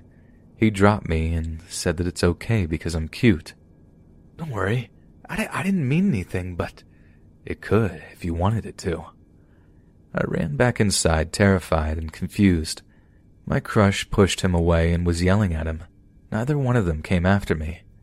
I still hung out with the crush again, but he was still hanging out with Tall Perv and his short friend on another day, so I went up and tried to talk with my crush. I was overhearing Tall Perv talk about terrible things in public. He bragged about his flash drive and how it was full of inappropriate images and videos. He also wore a flash drive. Crush looked annoyed, but jumped at the chance of being with me. Many months later, I was heading to a class that was in a different building when suddenly I felt a hand on my bottom. It was Tall Perv, laughing like it was a game. I had a textbook in my hand and started hitting him with it as hard as I could, yelling and screaming at him. His face fell and he took off. I thought I finally got rid of him. I did, and then he graduated. He never touched me again, but it doesn't end, sadly. He found me on Facebook years later. At this time, I forgot his name and face. He didn't have a pic of him in his profile, so I added him like, ah, someone from high school, cool. After I broke up with my boyfriend, not Crush, but someone else, guess who popped up on my phone? Tall Perv, same day. He began texting me every day, saying how he missed me and wanted to hang out. I got onto Facebook and saw that 90% of my terrible memes he had liked and commented. I posted a ton of memes daily, and he liked almost all of them. All my notifications were from him messages and likes. I looked at the profile and I recognized him. It was Tall Perv. He was begging to hang out. And one day, out of the blue, he started sending me nude pics. I was shocked and kind of scared, so I decided to block him on Facebook. The end? Nope. I get a text message from my cell phone. Very, very few people from high school had my cell phone number. Hey, it's me, Tall Perv. You want to hang out? Come on, I miss you. We can come bake and cook at my house. I know you like sweets. We can make a cake. I know you live in this certain part of town, and it's not that far. He was correct, but how did he know where I lived? Please, let's hang out. I can buy you lunch. I ignored his messages until he started calling me. He was crying and saying how lonely he was. He wanted me to go to his house and comfort him. He spammed his address at me. I finally blocked him on my phone. One year later, I get another message from him on a different number. Block that one too. He was a perv and definitely still is. But he went to a whole other level with the stalking and begging. Remember, this went on for years. A close friend of mine recently warned everyone on his Facebook page about Tall Perv because he picked up a scared female friend from Tall Perv's house. He had apparently lured a girl to his house and attempted to assault her. She fled before he could grab her. She has not filed any charges that I know of. If I ever see that guy again, it better be a mugshot. Hey friends, thanks for listening. Be sure to subscribe and click that notification bell to be alerted of all future narrations. If you got a story, be sure to submit them to my subreddit, r Let's Read Official, and give and receive feedback from the community, and maybe even hear your story featured on the next video. And join my Discord to interact with me and other listeners directly. And if you want to support me even more, grab early access to all future narrations for just $1 a month on Patreon, and maybe even pick up some Let's Read merch on Spreadshirt. Links in the bio. Thanks so much, friends. And I guess this is posted on Christmas Eve, so Merry Christmas, and I'll see you again soon.